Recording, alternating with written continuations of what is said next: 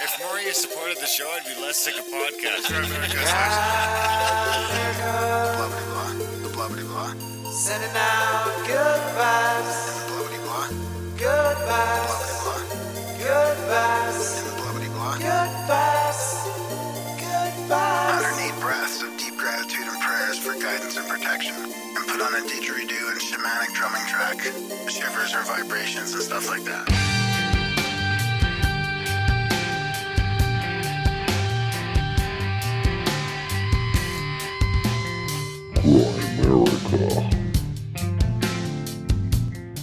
Hey, this is what I'd like to do. This is, you know, I, I want your blessings in it. It sounds silly, but I have seen entire paracons fail in Ontario because they didn't ask the location for permission. Okay, guys, welcome back to the Gramerica Show. We are going to be chatting with a wizard a little bit later, Bret, Bret Yacobucci, Bret with one T.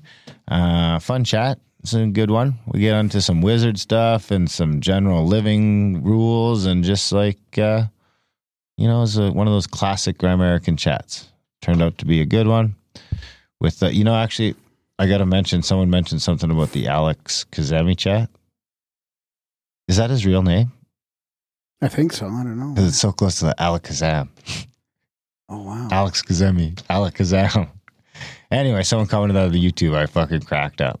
I don't know why, but That's pretty funny. it yeah. is pretty funny. I mean, maybe it's just meant to be a magician. It's just meant to be magic. Anyway, what's Oh, the difference? the- so, what's the difference we between a magician and a of wizard?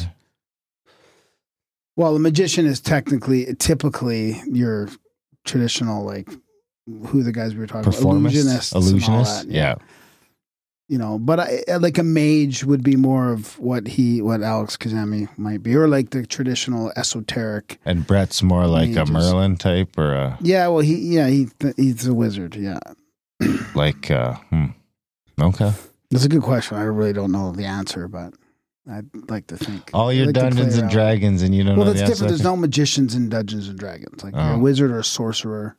What's the difference between a wizard and a sorcerer? Or a warlock. One, you have inherent magic, like you you are you're pulling it from the ether. The other one, a wizard, you learn from books. Like wizard, you study, you learn from books, you write down your spells. Like it's all learned. So a sorcerer's more possessed. You're more no, you're more like you're in tune with the.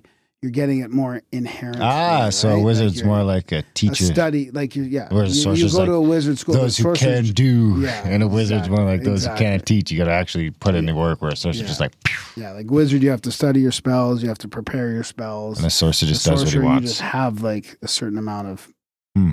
magic power, kind of, and then a warlock is kind of more like a sorcerer in a way. It does different types of magic. It's like a cross between the two, a hybrid. no, not really. No, No, no. You know, You're more I might. like a pact. You have a, a warlock. You more of a pact with a an entity or with a an otherworldly creature. once we get the studio resorted, I might take a real run at at uh, your guys' D and D stuff. Fuck, really? I might sit, not playing.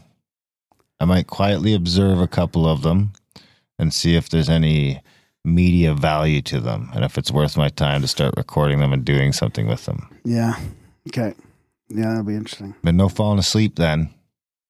I don't you fall. talk to those guys, wake them up, have a buzzer or something. No, that doesn't work. Yeah. No? Yeah. What do you got to get? You got to get like, maybe you could get one of those vibrate nags, like the ones you put in the.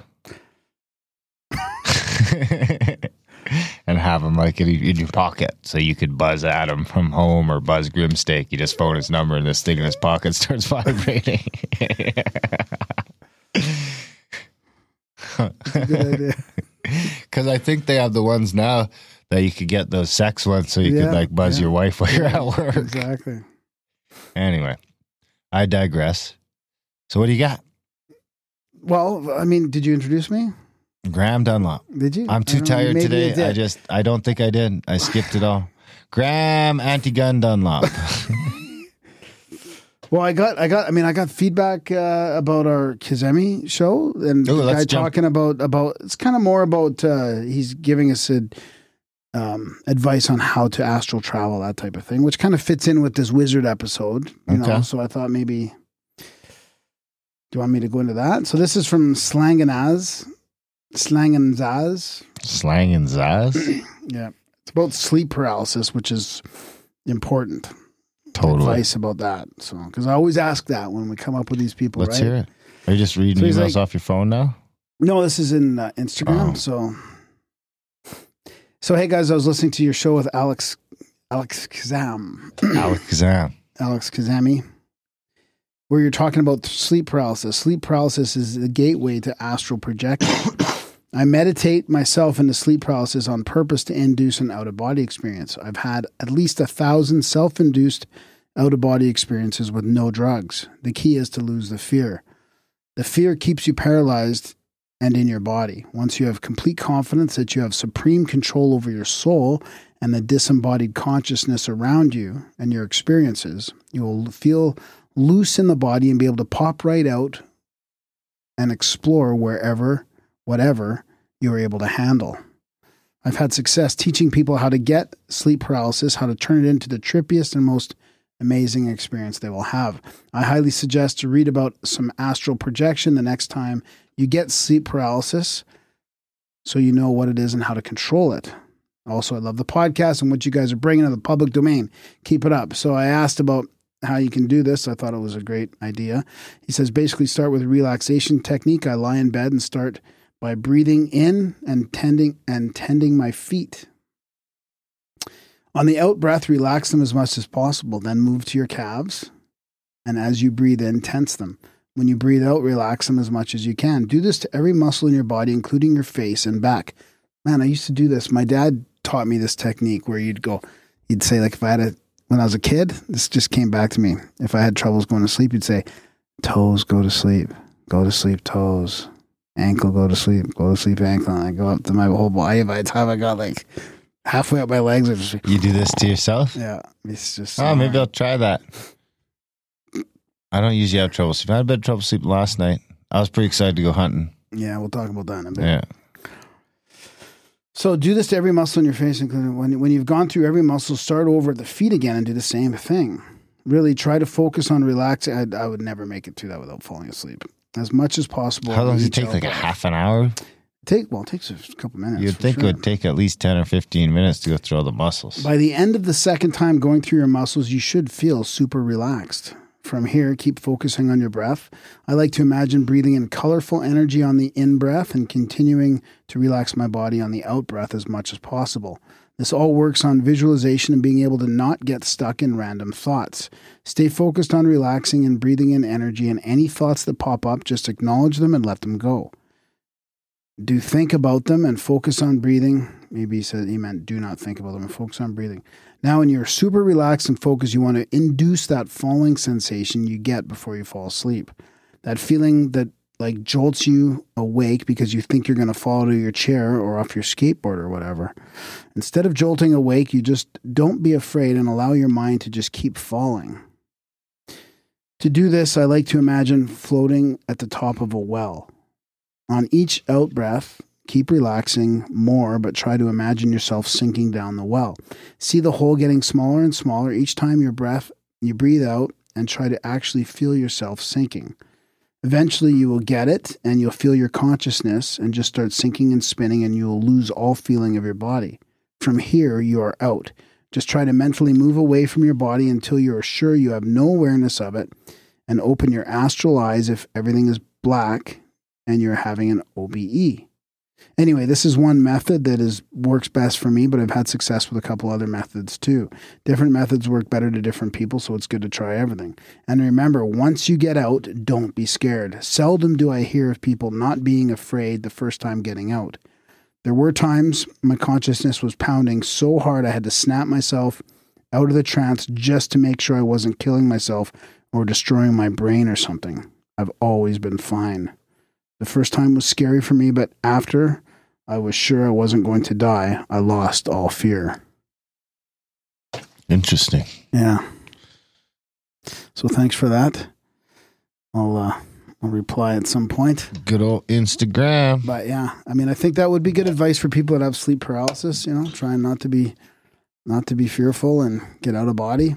Should we go to the postcard? Let's do it. We got Look at the fucking box. nipples on this mohawk. Yeah, I It's know. unbelievable. Yeah. It's kind of turning me on. Anyway, oops. Dropping stuff. Sunday nights in the studio are not a good fucking night to be recording intros. Not enough energy. Sunday, I've used up all my energy throughout the weekend, and I'm thinking about work tomorrow now. Well, don't. Just be, I'm trying not to be to. present. Be present with you and love you. Dear Darren and Graham, I took a trip down to the British Museum today and, of course, thought of yous upon seeing the Moa Makanaya. The Moa Makanaya? Hoa Makanaya? I'm assuming it's a Hoa Hakanaya. I think it's the Moai, right? I've had an awful year, but your potty made it so much less awful. Thank you, thank you, thank you. A monthly donation will be on its way as soon as I am able. Sending you both good vibes, Jonathan S. in London. At Bone Idle Press on Twitter. No need to read. Well, he didn't say don't read. He just said no need to read. So thanks, John.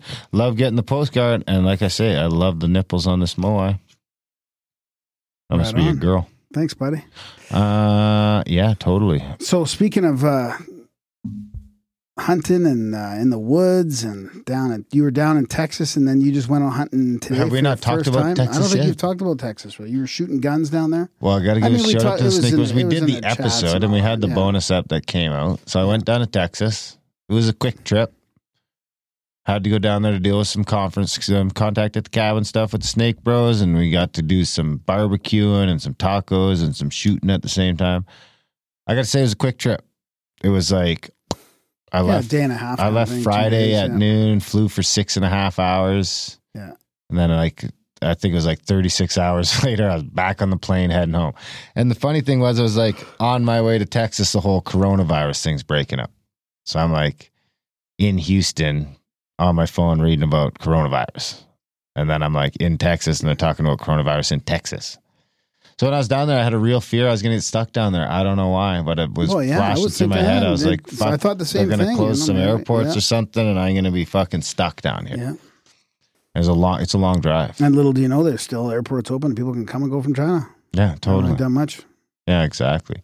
So, but I had a great time. So, big shout out to the Snake Bros and to uh, Laura, Kyle's wife, who was nice enough to put up the hospitality. And I met the son Saul. Um, stayed at Kyle's house. Got to meet the Stash. Me and the Stash had a great Who's chat. the on- Stash? That's their dad. Oh, okay. Yeah. So we got a, had a great chat about fascists and all the other civil liberties that have been taken away. wow. We got along great. They had to pull us apart because uh, we were spouting off. Awesome. And then we went down to try and do a podcast, but I was still all revved up on politics. So Oh boy. that's Yeah. probably why that show got so political because I went and talked to Stash for a while. But anyway, they got a beautiful place down there in Texas. Of course, shout out to GMA Archer um, and Daniel. Actually, I think Daniel's going to come to contact at the cabin in Utah now. nice. And of course, Archer will be there. Of course, you met Archer in Colorado. So Archer was nice enough to put together a bunch of guns and uh, take us out shooting for the day. Nice. We went to Chase's property. Of course, you would have met Chase at Contact at the cabin as well. So we went to his property and uh, we stopped and bought some of that tannerite shit that explodes. And we went out and spent a couple hours just shooting shit. It seemed crazy. There was like a house just over there. And I was like, those guys must be getting annoyed with us. Just popping off rounds like crazy. say? Not a word. They were like, No. yeah, it's Texas. So, We dumped about 300 to 400 rounds into a Wow, pile of really, garbage. eh? Jeez. Like I must shot off fucking 150 myself. Like into literally a pile of garbage or just Yeah. garbage stuff? Like, no, it was like a there was like a garbage pile out in the back of the property. We are just mostly shooting at that, and at the tannerite. We were setting up the tannerite and trying to shoot that. So did they all have uh, pretty good shots? Yeah, they're pretty good. Yeah. Pretty good And with you, the you steel. had, you had pretty good. I did pretty good. Yeah. yeah. Yeah, I was pretty good, David. All my video games paid Yeah, off. yeah. And I, st- I didn't mean, really help you today when you went hunting because you didn't. when I was a kid, I did a lot of pellet gunning, so I'm a pretty good shot. I I've shot a lot of birds and squirrels and stuff with my pellet Oh guns my and God, stuff dude, back in the day. Jeez. So I got a pretty good shot and a lot of target ranging and stuff You're back gonna, in the they're day. going to be canceled. You're going to be canceled. People, all the PETA and all the people are going to come after you. For that, I'm gonna get canceled. Oh well, fuck them. Um. Anyway, Yeah, I'm a pretty good shot. So I shot that one thing and exploded. Kyle's a pretty good shot too. And I mean, it was fun. I got to shoot the AR 15. That was fun. I think you'd like that gun actually. Yeah, There's not much kick. It's just like a little tick, tick, tick, tick, tick. Well, why why would I be so adverse to the kick? Maybe I like the kick. Nah, I don't, I don't know. I don't think you do. I I could see, know. I just see you as being a little scared of the kick. I'm not scared of nothing. We should go shooting. Anyway, So you went out hunting today? I did, Yeah, in the woods all day. Yeah. but I wanted to get to the 12 because I got to shoot the Magnum. Okay. Kyle, you can't have handguns in Canada, right?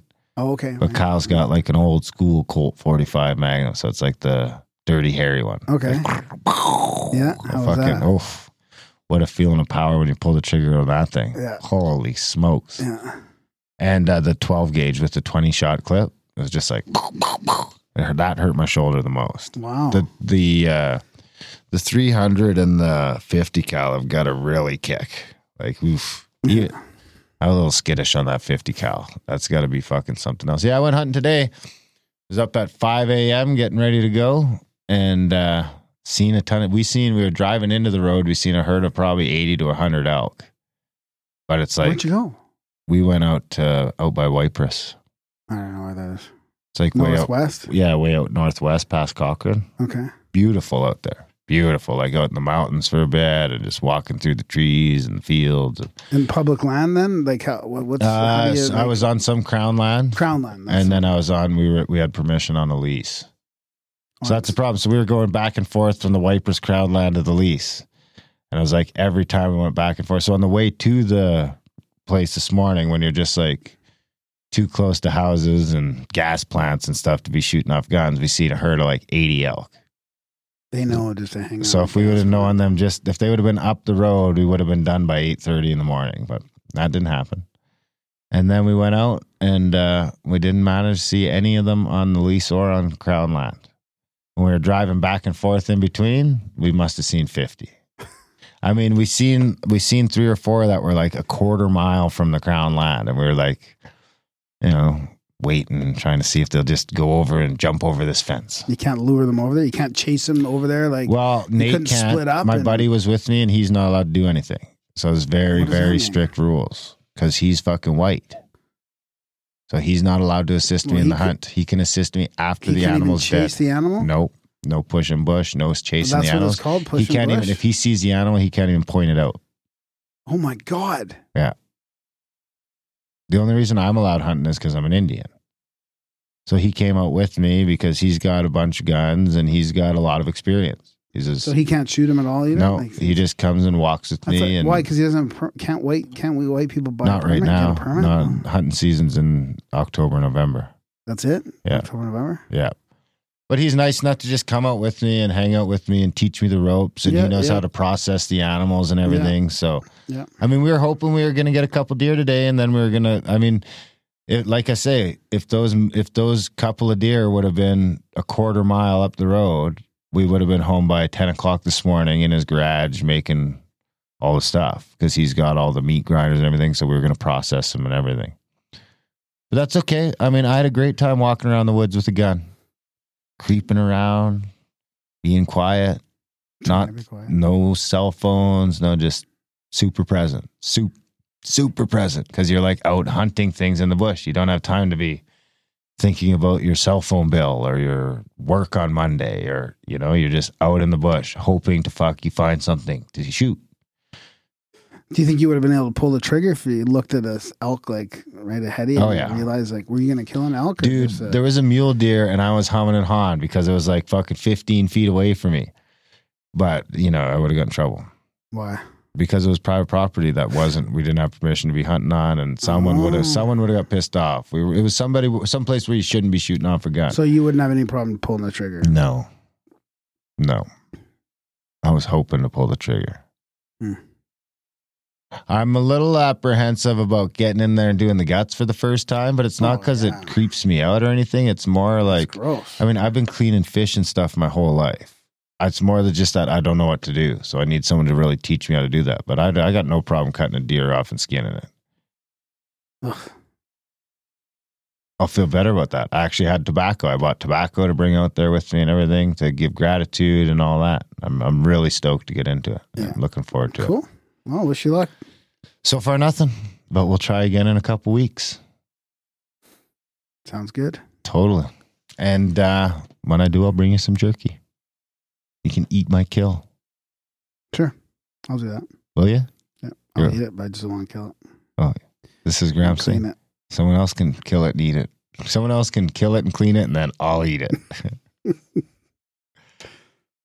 so, what do you got? Well, I got to. Well, let's do the project operation, operation project. Oh, okay. Well, if you're going to do that, I didn't think we were going to get to that on a short well, it's intro. Just a short one. I got a short one thought here. there's one thing that might fall. That would be. I it. know, but I don't want to. I don't want it to fall yet. Well, Um, funny enough, I have a jingle. oh wow, I've never heard this yet. You haven't heard it yet. I'll tell you what'll fall. We'll fall. Uh, the octopus of global control will fall. The quote from that.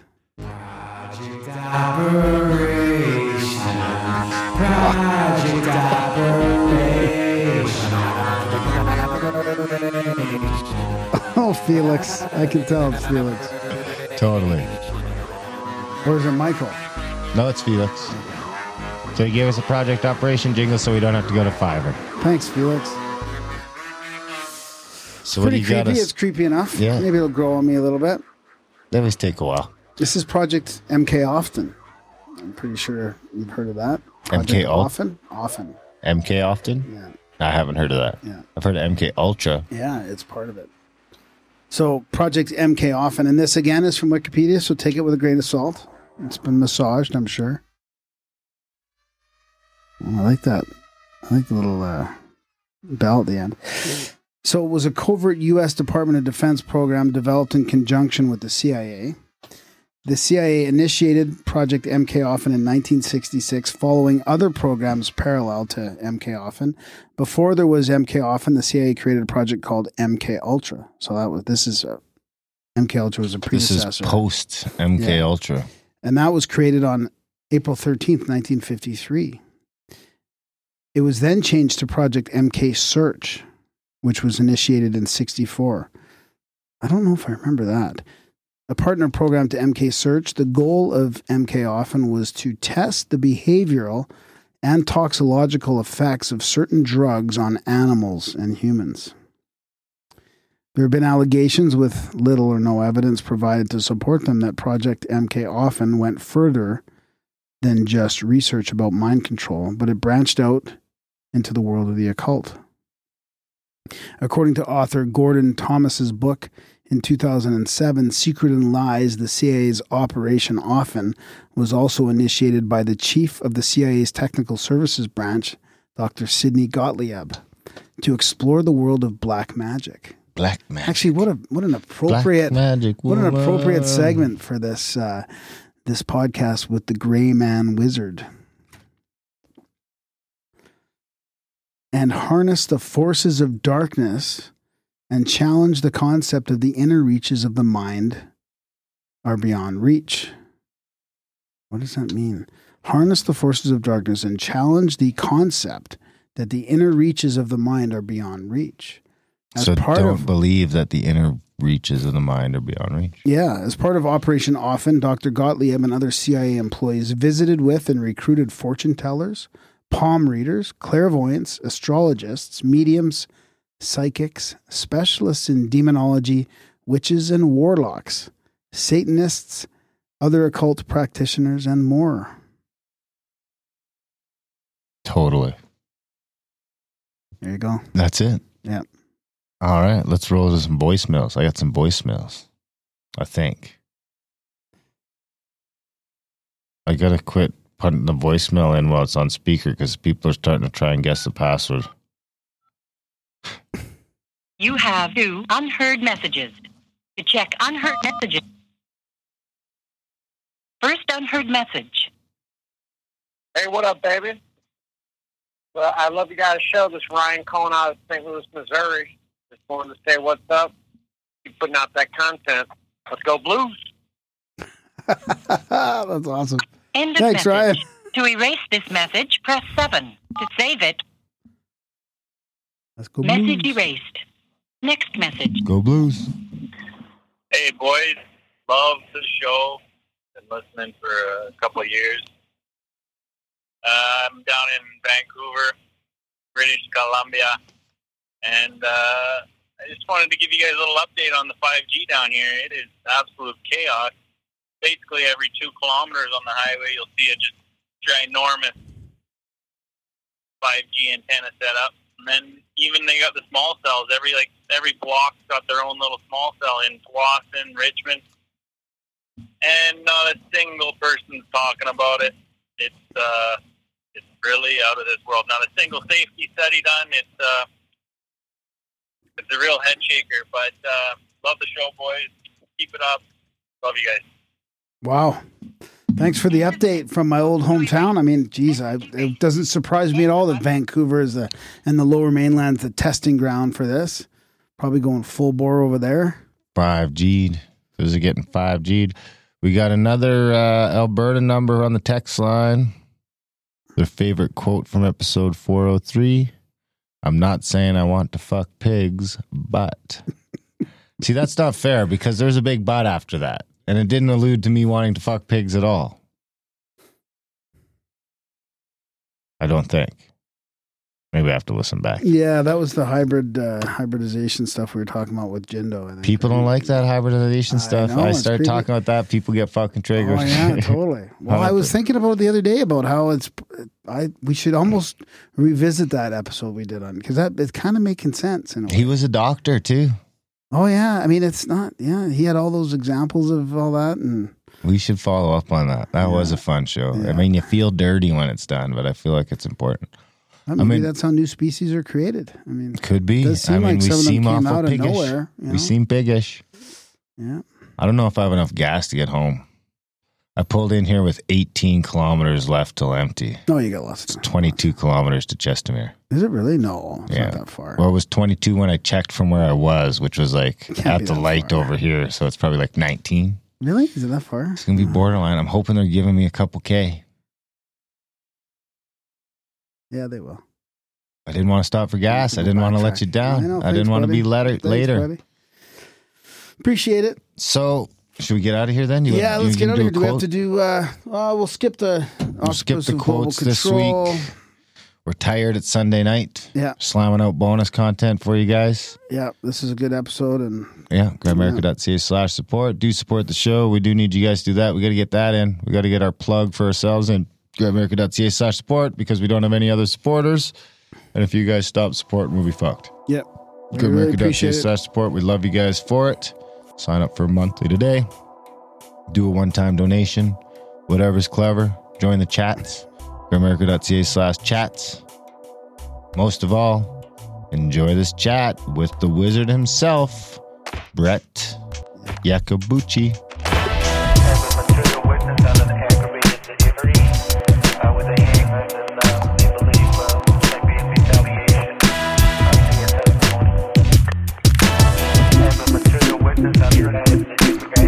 All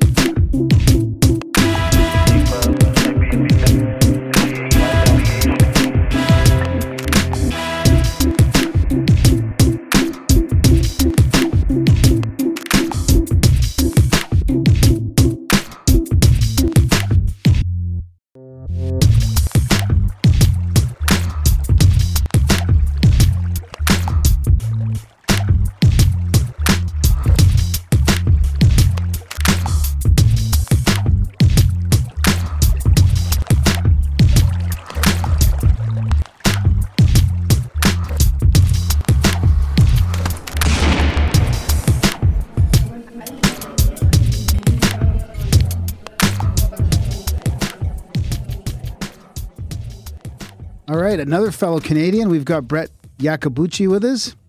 He's a wizard, of course, and the owner of Unique Perspective Metaphysical, neutral energy worker. I don't know what else could I say. Paranormal investigator. Got all kinds of things there on your on your bio. How's it going? Yeah, uh, it's going great. Yourself? Yeah, not too bad. Yeah, I, I definitely want to remember to talk to you about your video that you sent me, the tunnel. That's pretty pretty creepy stuff. So Yeah, yeah. That's what, that was one of my fun ones way back in the day when I was learning. Oh, really? How long ago was that? That was probably, I want to say probably about, uh, oh, frig, t- that's probably 2012 or 2011, probably. Yeah. Okay. When you Somewhere start, sort of, is that what happened? As you got into the paranormal investigating and then moved on from there, kind of thing? Yeah, well, I mean, I've always had that that gut feeling, right? You know, I'd, I would always call it my gut feeling whenever anything was going to go wrong. You know, I'd have like this big ball of stress in my stomach, and you know, and then I'd sooner find out that through patterns, I would realize that okay, I'm seeing when something bad's going to happen to people close to me, and yeah, then a whole bunch of things happened between then and now, and you got you got me where I am today. Yeah. I say a whole bunch because I could literally talk for days on it. So, Yeah, have to yeah. Focus things down. So how do you how did you learn? We talked about intuition here a lot. How did you learn how to trust your gut as intuition and not just uh, like negative thoughts in your head or that type of thing? Uh, well, through experience, really. I mean, a lot of it came like uh, to to be honest, when it all kind of started back in 2007 was when a really big series of events started happening. Um, basically, you know, my body was spot on the whole fucking time. I'm not sure if I could swear or not. I Yeah, apologize. Yeah. Yeah, it's no problem. Um, uh, you know, the whole time my body was spot on. I listened to it, did my thing, and I mean, I've always, I've always experienced it. I've always had those feelings. I've always had dreams and and premonitions and that kind of stuff. And in 2007, a whole whole slew of things happened that uh, started me on down the rabbit hole when there really wasn't a lot of people to talk about what I do and how I do it now. It wasn't widely as it wasn't widely as uh, uh, accepted, and then so I had to kind of go through trial and error. And okay, what did I feel? Okay, this didn't work. All right, so that that had nothing to do with it. So a lot of it was like journaling. A lot of it was doing like audio logs type thing of what I was feeling, what I was hearing, what I was experiencing, and how I how I went around about it. And that's why how I learned how to trust it. It's just through straight trial and error, basically. And then I happened to meet a whole bunch of people throughout my journey, and some really helped me. You know, everybody helped me, but some kind of stuck around longer than others. And I had a lot of great teachers, both corporeal and non-corporeal, and I just, I just basically went along for the ride. Yeah. Nice. So we're so the tunnel video, if we want to stick with that, was in that beginning part of the process. Um, it was probably it was closer to the beginning, yes. Um, and what I was doing with that was I ran a group called Project Sirius CKW, as in Sirius the constellation.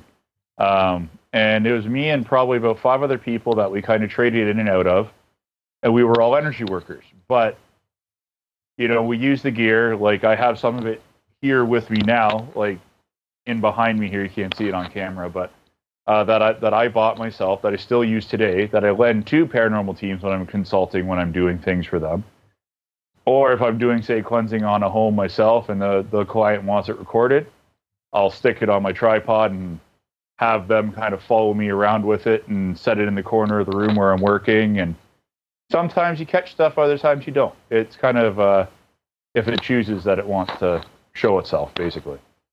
And uh, that video there it was me and my primary partner that we went down there and uh, it, it's a place down in welland that i believe is completely sealed up now and i, I always i hope it is uh, because it was really unsafe really stupid to go but it was one hell of an experience. One hell of an experience. I mean like we heard because it was an old tra- railway tunnel under the welland canal at that time. Yeah. and uh, and the the it was noted for I think I I did a whole history on it, but I can't remember right off the top of my head. But there's a good number of uh, crashes because the switches when you switched on one side, it usually put a warning light on the other, but a couple of times it didn't, and then there's a whole bunch of head-on collisions right in the tunnel. Wow. Never mind all the people that died making the tunnel. And so it was just laden with voices and we met another random group of people there like kind of as they were finishing up and they kind of walked in with us and you know the girls were experiencing like like what they what they heard was like kid giggles and you know, and like you could see in the mud the pitter patter of feet walking around us, and and that specific thing, like I put originally three movies or three about twenty minute episodes together just for that as evidence videos. And I never show anybody anything, not even my partner or my team. And then I said to my, my partner, I go, I need you to look at this. I, I feel like I'm missing something. And so, like, he watched the first bit, and then literally, like that, that, that, like that, that clip that's on there, it's only like an eighth of a second long. That's it. Like, that's all you see. And, like, I was just like, how could I miss that? I, I don't know how I missed that before. But I was look, but there was so much audio, there's so much other video stuff in there that it was, it was, but to that day, that is like the most short, like short of a couple that are pretty close. That is the most damning evidence that I have caught on camera that I have yet to have anybody be able to debunk it because it's there and it then it wasn't. And then you hear in the spirit box afterwards that the shapeshifter ran us through after we all experienced feeling like we got run over by a freight train. What did you see on the footage? Uh, well, it started because the further back in the footage you see, I come back across. Like I didn't see it at the time, but I felt it, and so did my partner, and so did a couple of the others that were in the group there. And I come across because I'm like, there's something back there. I could just follow my intuition when I was running the camera, and then as I was coming back across, it was all black in the background, and the beams came down, so that even myself, six three, six foot two, I had to to kind of duck down and go in underneath them. And in a matter of that eighth of a second, you see this creature's head and then body and everything start to materialize out and then stand up. And then uh, the camera goes back in behind the girl's shoulder. Wow. And uh, and like later on that night, like we went back in and out of the tunnel probably six or seven times. And uh, basically, at the end of it, this probably eight foot tall shimmer is the only way that I could call it at that point. But I know what it is now. But at that point, it was just this eight foot tall shimmer in the rain that walked out and stared us right up when we were sitting on top of the tunnel taking a break before we made the trek back to the car. Wow. Literally killed every single battery that we had on us, even the stuff in our bags. Killed every single battery. And he was a good probably 60 feet away. So, Was that video we were talking about earlier? Was that on YouTube? Or is that yeah. What, what's the name Yeah, of it? Just for so our audience can go check that out quick if they Uh, want to. It's on it's on my old uh, YouTube channel, Project Sirius CKW, um, and it's called um, I think it's Demons or Angels or something to that effect. But it's right on there. okay, we'll it's link to right that on in the there. show notes too. Yeah, it's like Demons caught on tape or an alien caught on tape or something like that, and that's one of my more popular ones on the channel. So, How long is uh, that tunnel? um, the tunnel itself, I think, goes for a couple of uh, a couple of kilometers underneath the Welland Canal down in Niagara region in Ontario, and uh, there is a west entrance and an east entrance. We were at the east entrance when we caught it. We could only go so far in before the tracks and the railing and all the flooring was sunk down a couple of feet, and it was filled with water. And it was, I think it was October-ish when we went, so we really didn't feel like getting drenched and then still trying to do a, a 20 minute hike back to the car, Yeah. like all wet. That that's just bad news. Yeah. So you mentioned you you know you think you know what the shimmer was now. So like later on, looking back at that experience, like ten years later or whatever it was, how what do you think of it now? Well, it, it to me it's another day in the office now.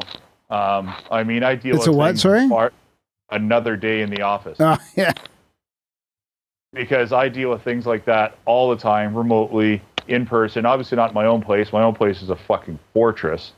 Um, I got like when I bought this, I, I gutted it all right down to the studs, reinsulated, like took out all the old building material. And uh, when you're doing energy work, it's not necessarily about using things like stones and crystals. Yeah. You know, like quartz and iron, my two my two that I primarily use. They do help. Excuse me, but it's about intentions that you put into the building and your energy and where you're living. And that that plays far more of a thing uh, far more of a uh, difference in keeping things going and safe than Yeah. having specific crystals or something set up. Right. And uh, but yeah, that that type of thing there. They actually reached out to my partner and I a couple years later because we both had the same dream of us being in that tunnel, and we were both aware of one another in that tunnel, and we were basically being asked for help to help keep that because there was one of the last. I'm really going off the deep end here. I probably lost a lot of your listeners. No, no, no, No, no, no. Um, Our listeners are right with you. and so you know through a bit of energy work because I was, I was doing a lot of work in a lot of other real high profile locations at the same time so i was i was kind of seeing patterns and naturally formed old doorways in between the realms and that was one of the last remaining natural doorway in the area and he was a shapeshifter that was guard, tasked to guard that door and so something was trying to come through and he couldn't handle it. So we reached out to my friend and I to kind of help him through that. So we did stuff, and now there's about six of them in that tunnel doing that same thing because they need that much horsepower to keep that doorway safe. Wow. They're vicious buggers. I wouldn't dare run into them face to face, not not unprepared. But you know, now it's like, oh yeah, that's what you are. Okay, no problem. And then put out the specific type of energy, frequency, quantum phase angles, however, whatever you need, and that then can disrupt their energy enough that you can either get away safely or you can calm them down a little bit so they'll talk to you in a civilized manner, which is what I try to do. Huh. Is this like uh, skinwalker type stuff or what the natives would call what are, what are Or is it like the little ones that go on people's backs and make them gamble and stuff? Uh, no, th- these guys here will just flat out kill you. What? These these guys here, they're they're just raw energy that will they'll literally suck you dry of energy given half the chance. Then you just have like a heart attack, or how would that present to the layman? Uh, the whatever you- whatever ailments you have. So if you have a weak heart, probably heart attack. If you have something going on with your lungs, probably they'll target that. That that's how they kind of keep their things safe. I mean, don't get me wrong. Like I, I they could probably they haven't done anything to me, but I've been told by other people who have gone there they feel like this clawed hand digging into their shoulder and yanking them back or pushing them out of the tunnel sometimes. But uh, I mean, now that's another day in the office. I deal with things far worse than them, and also far better. And it, it's all in the all in the day's work of a wizard.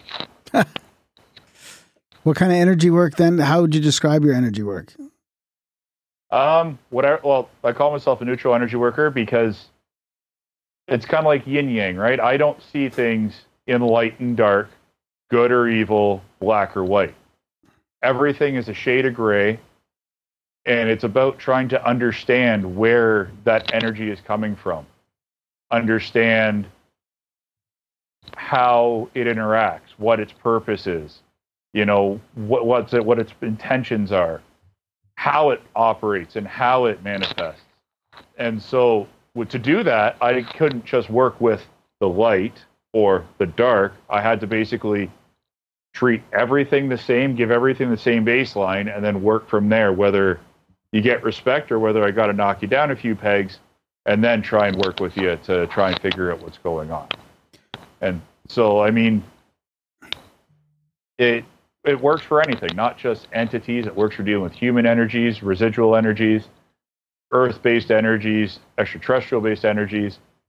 Some require a bit more exa- uh, complicated and advanced understanding than others do, but at the same time, you know, you start where you're comfortable with and you work from there. Is it a little risky in that neutral spot, the negative attachments and you know, No, I mean, I, I mean, we, the light. Yeah, They get more trouble from the light actually because they don't like someone riding that limbo. And yes, I have had attachments attached to me and do and really mess with my life. But because of that, they were all teachers. They were they all gave me the opportunity to figure out what I did wrong and fix it. And so I'm grateful for all of those. And believe it or not, I get more trouble from the light beings than I do from anything that's dark. Is that because everyone thinks there's a li- they're a light being these days? Um, you're talking about the people who who are call, Yeah. call themselves light yeah, workers. and- yeah, yeah, Yep. Yeah, Like they're because- muddying the waters too much, or how, can you kind of give us some context on that? Pardon? Like uh, how or how how they? Because I, I think that I kind of picked up that's where you're going with that is that you know everyone's a light worker these days. So Yeah. uh, just can you give us some examples on why that's how that's causing you grief? Causes me Oh, grief doesn't too. co- It doesn't cause me grief. It, it, it, it, it creates a lot of entertainment for me, to be honest with you. Um, but, you know, it to me, it's about education, right? And I like you can't necessarily see it, but my trail axe is there on the bottom of my rung on my sword rack there. Yep. and it's got my my my motto in Norse runes wood burnt on one side and then the other side. It's two sentences and it's without darkness there is no light. And that statement alone to me is the very epitome of what everything is. Everything is that balance. Everything has good and bad aspects to it and it's about balancing everything so that it all works together in harmony. Because if you don't have the downs when you have the ups You don't know you're, you don't know you're up. Yeah. Yeah. exactly Yeah. and that's how i carry it through so then now to go back to the original question uh, light workers and angels and light beings of any sorts don't me wrong now they kind of give me that respect in general they generally and if you're a human that's giving me a hard time saying you're a light worker you generally get told to back off or else um, but at the same time I've had people come up to me, you're doing the devil's work, you know, you're walking that line, you're dealing with Satan and God at the same time, and that kind of stuff. And other people are like, they don't even want to deal with me because I deal with both sides. Uh, but I just, I'm tolerant. I give them respect. Even though they may be in my face about it, I'll turn around and I'll just be like, hey, listen, do I tell you how to do your job? Do I tell you how you feel you need to do your job? And they generally say, well, no. I'm like, okay, well, then please, would you kindly go fly a kite and breathe some other air elsewhere? Hmm. You know, and then if they still continue, that's when I start throwing whatever their belief system is back at them and how flawed it is, and then offer some constructive criticism as to how they can perhaps broaden their uh, broaden their perspective. I don't like doing that, but if you're going to be in my face about it, well, then I can, I can throw dirt too, but I do it with a smile on my face. Have you ever had to? Uh, have you ever helped anybody with um, incubus or succubus encounters, demonic shadow people, sleep paralysis, that kind of thing? Or if if if not, what what would you recommend people do to to deal with that? Well, um, here's the thing. I'm bobbing a little bit because I'm having a few things starting to come in, and I really don't want them to get in on me. Um, truly, here, here's where I have to make some distinctions where a lot of people generally won't make these differences. There are the lower caste of what I would call a demon for the sakes of the show and the sakes of general terminology Uh huh. and they are humanoid perhaps. They could be animal shaped. They could be something that is grotesque something that's beautiful whatever the case may be. Uh, and they're generally trying to hook on and draw something off of someone generally with um, some sort of mental insecurities some sort of illness whatever the case may be. Uh, but then there's the ones that call themselves the true demons they cannot be detected unless you know how to look for them. In other words, unless they willingly disclose who they are and what they do, they literally don't draw anything and they don't create anything. They are just voids of energy. And they're so subtle to pick up. And ultimately, they don't care what happens to us. They don't care what happens to the lower caste. They don't care what happens to the light beings. They don't care what happens to anybody. They just want to be left alone, live their life, which they generally do, but occasionally they, they get dropped out. But, uh, you know, I've had a few conversations with them and ones that I've had walk in contracts with, with living beings here on Earth, and um, they ultimately want us to destroy ourselves, but they don't want to help because they don't want to have to deal with it. Uh, but to how to deal with that kind of stuff, basically, it's the same formula whether I'm going in to do a cleansing, whether I'm going in to do a shamanistic cleansing, uh, to assist uh, exorcists, to assist shamans, assist Haitian witch doctors, whoever it may be. And ultimately, in the end, it all starts with something that you, as the person or the experiencer, have going on that you're not dealing with that's drawing them to you. What do I mean by that? Old childhood trauma, stuff that's locked away. If you have that little black box in your head that you can't get into, go and see somebody about dealing with that because they're drawn to that. They're drawn to whatever this trauma or whatever this big negative experience is that you're trying to hide away and not dealing with. That's what they're drawn to. And you could have Reiki workers work with you. You could have individuals like me work with you. And that may give you a little bit of peace for a very little time to give you that time to get that process started. But then ultimately, in the end, I've walked away from clients because I did a cleansing on their home, got everything set up, gave them the tools they needed, and said, okay, I'll check back in with you in six months, see how you're doing. Here's what you need to do, and gave them a list of what they need to do. And then I would get a call like a week or two later. You know, things are still pretty good, but I'm, I'm still not, I'm still not 100%. So I'd work with them a little bit more.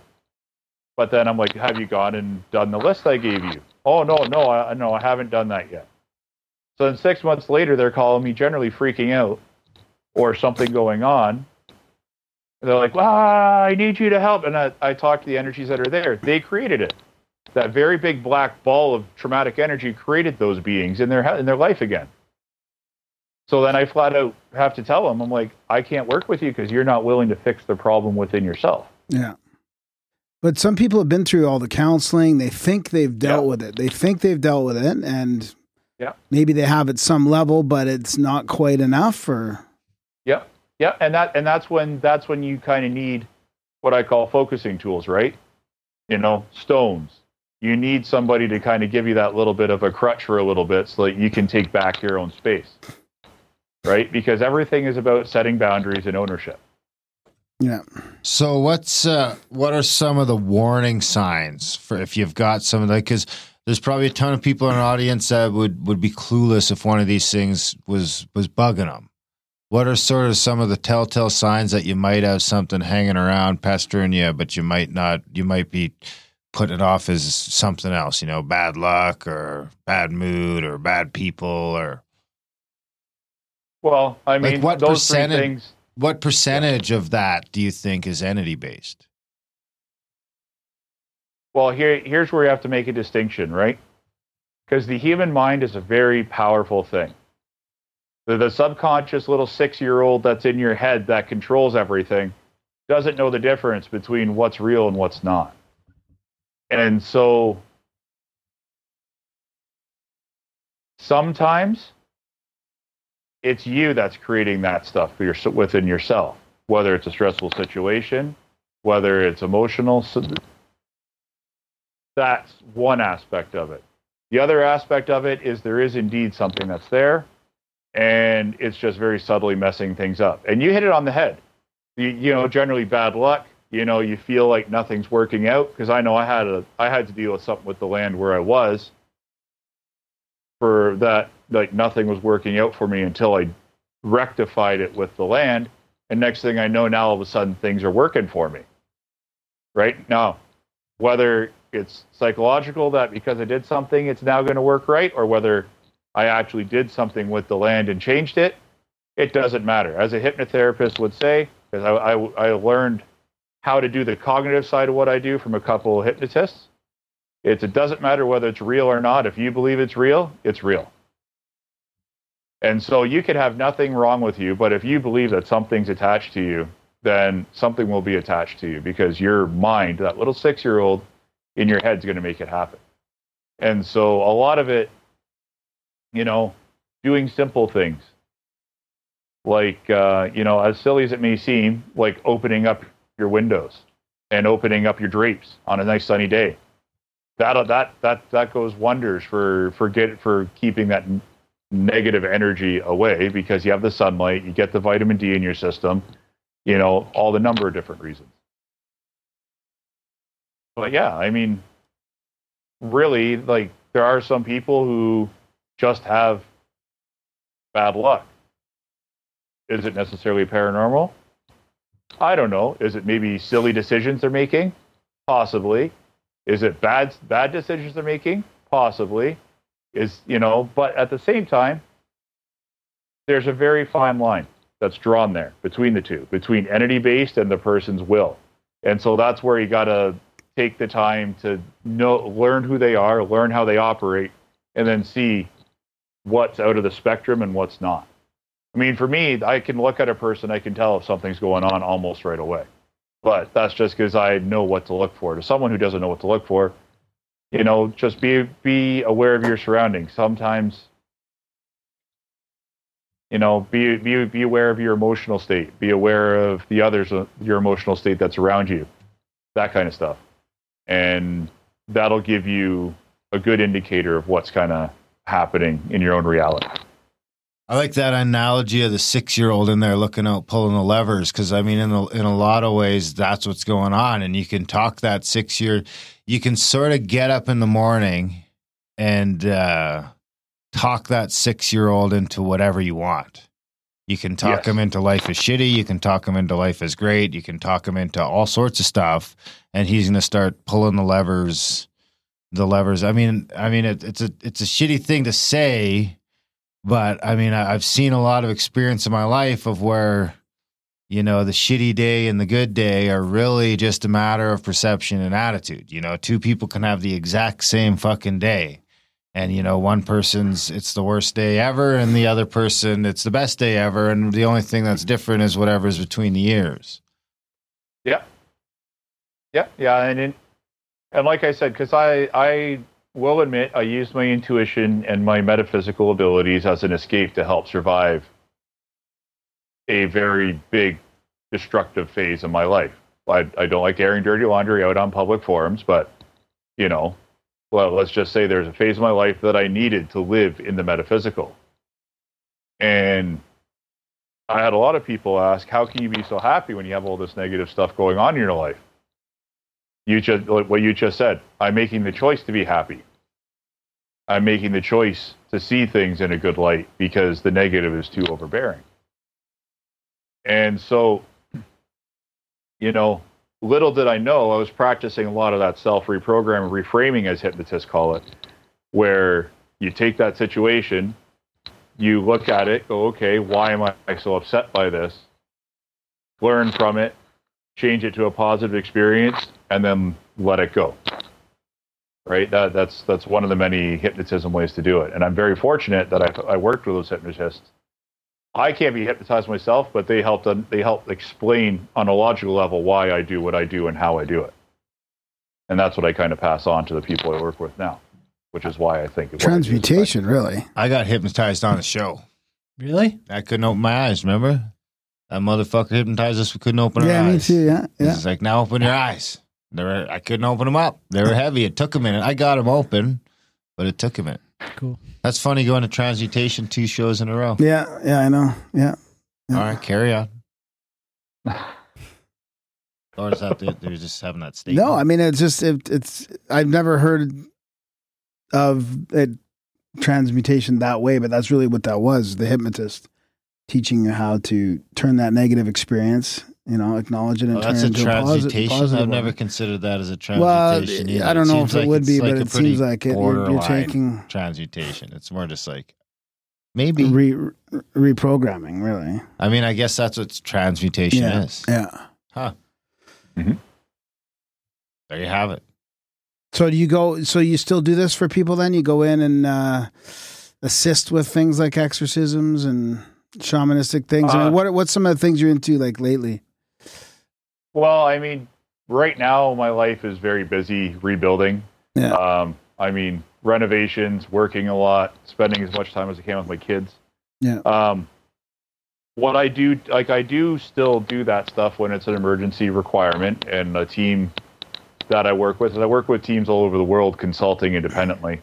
Uh, but what I'm finding a lot of joy in doing, which is what I'm spending some time in, is going into locations that have never been investigated before, prepping them for a large public investigation, and then doing that for charity.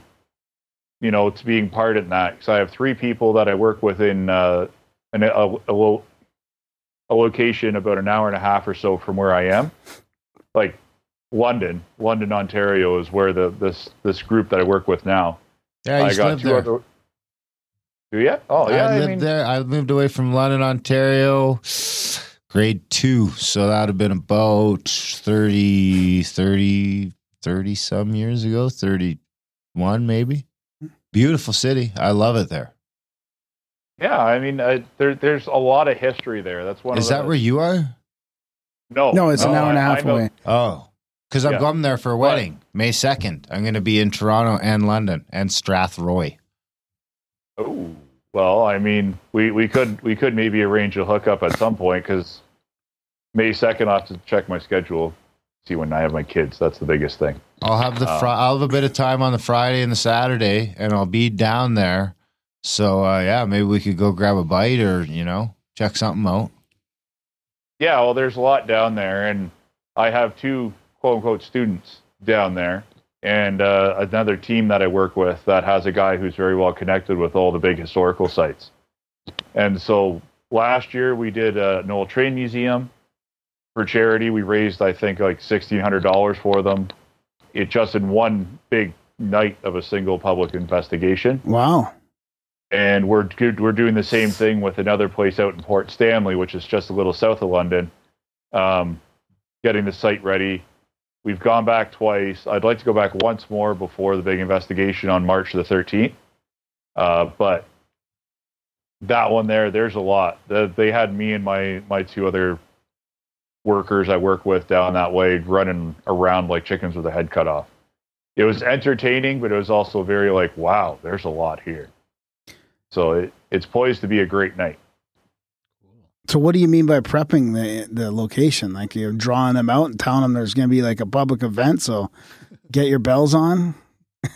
Um, well, the thing is, is not at, like here's an analogy. If you're a fully grown adult that's ever public spoken before in front of a group of 500 people, would you be able to do it? I the mean, first time sucks. Yeah. So what you kind of have to do is you have to go in, you have to check and make sure, like, because with this old building, it was a town hall, it was a jail, it was a fire hall, it was a legion, and something Wow. else, and now Yeah. it's a move. Now it's like a a stage play theater with a library attached to it. And so it's got a lot of different timelines. And what a lot of people forget to do when they do things like this is they forget to ask the building for permission to do it. It What- sounds silly, Do you have to do that? but if, Is that something you should do anytime you do any sort of event? but yeah, and any type of old historical building, you should be at the very least saying, "Hey, this is what I'd like to do. This is, you know, I, I want your blessings in it." It sounds silly, but I have seen entire paracons fail in Ontario because they didn't ask the location for permission. And that comes down to paying respect to the land, paying respect to the energies on the land, paying respect to the ancestors, uh, you know, however you want to see it.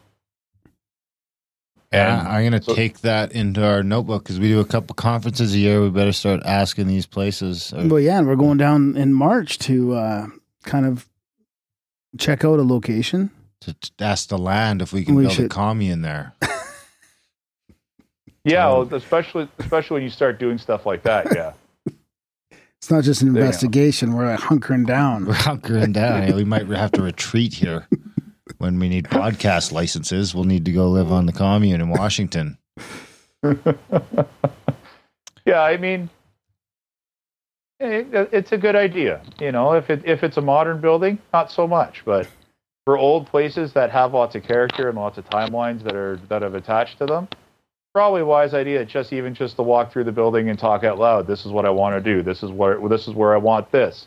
This is where I want that. Just so that you're putting the intentions at the very least out into the space. And whether it's the building that needs it or whether it's you that needs it, you're putting the energy and tension out into the space. Yeah, yeah, that and makes that's sense. that's yeah. that's the important thing. yeah. Do you work with any like um, cleansing agents like sage or what is it, Palo Santo, that wooden one I like so much? I love that stuff. Do you work with any of that sort of stuff? I don't need it to do my work. That kind of stuff is more for the client's benefit. Like guys like me.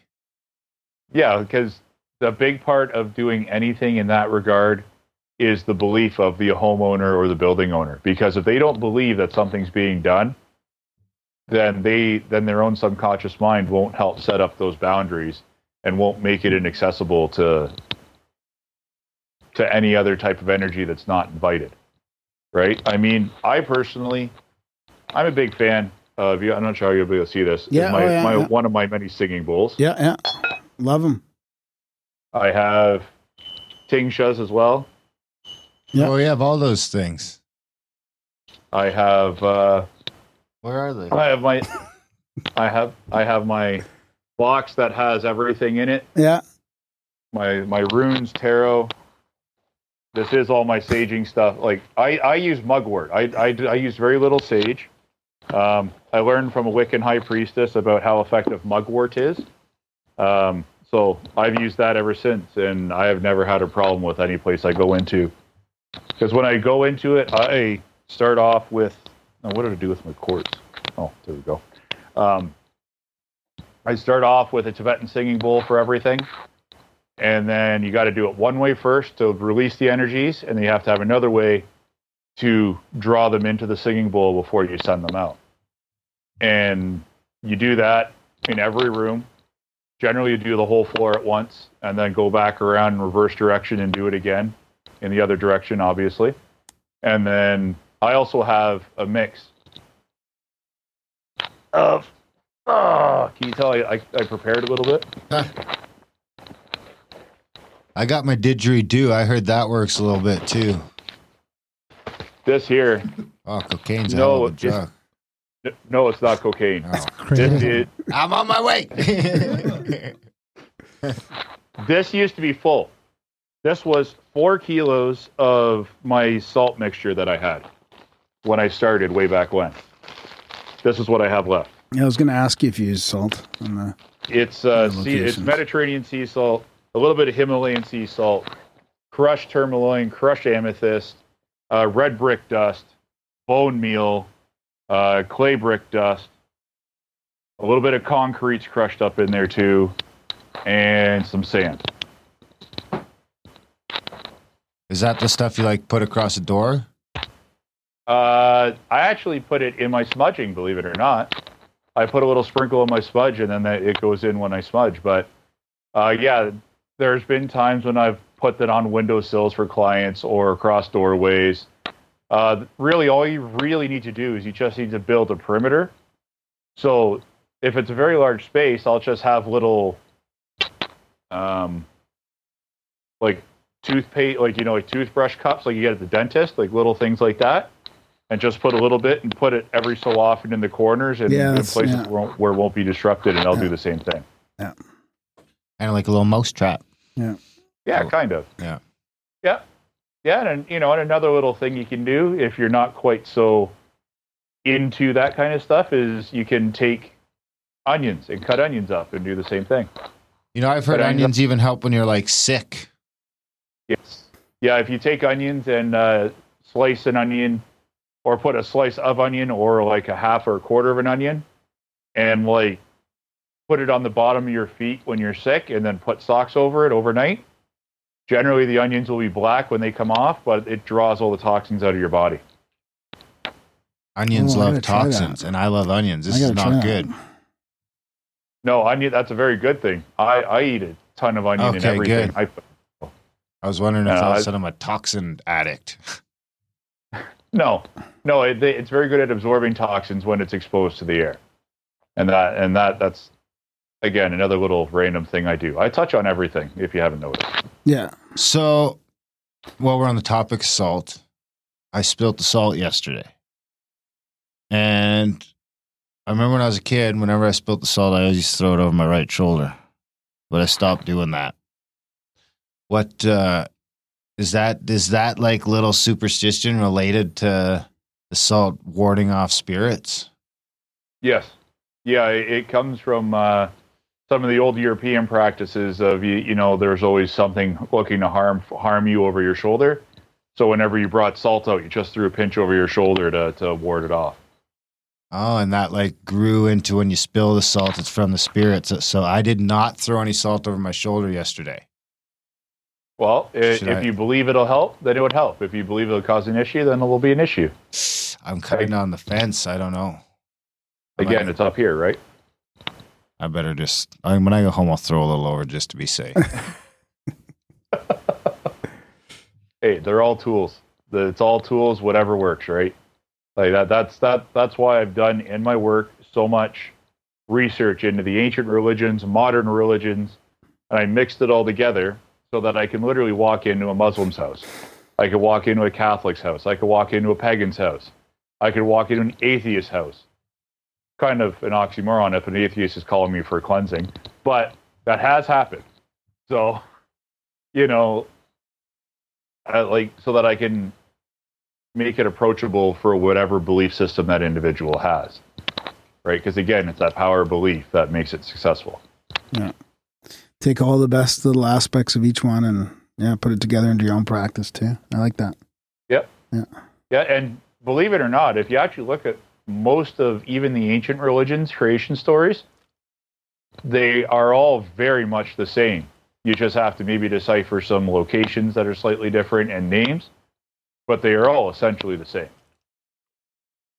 So it, it kind of drew a great parallel. And then, you know, kind of the, some of the polytheistic belief systems, they're a little more difficult. But then if you don't look at, say, Thor as a god or Zeus as a god and look at them from their way of trying to explain the world around them, then I mean, then that kind of simplifies things tremendously too, because you could look at that as aspects of their reality and aspects of their environment they're observing. Yeah.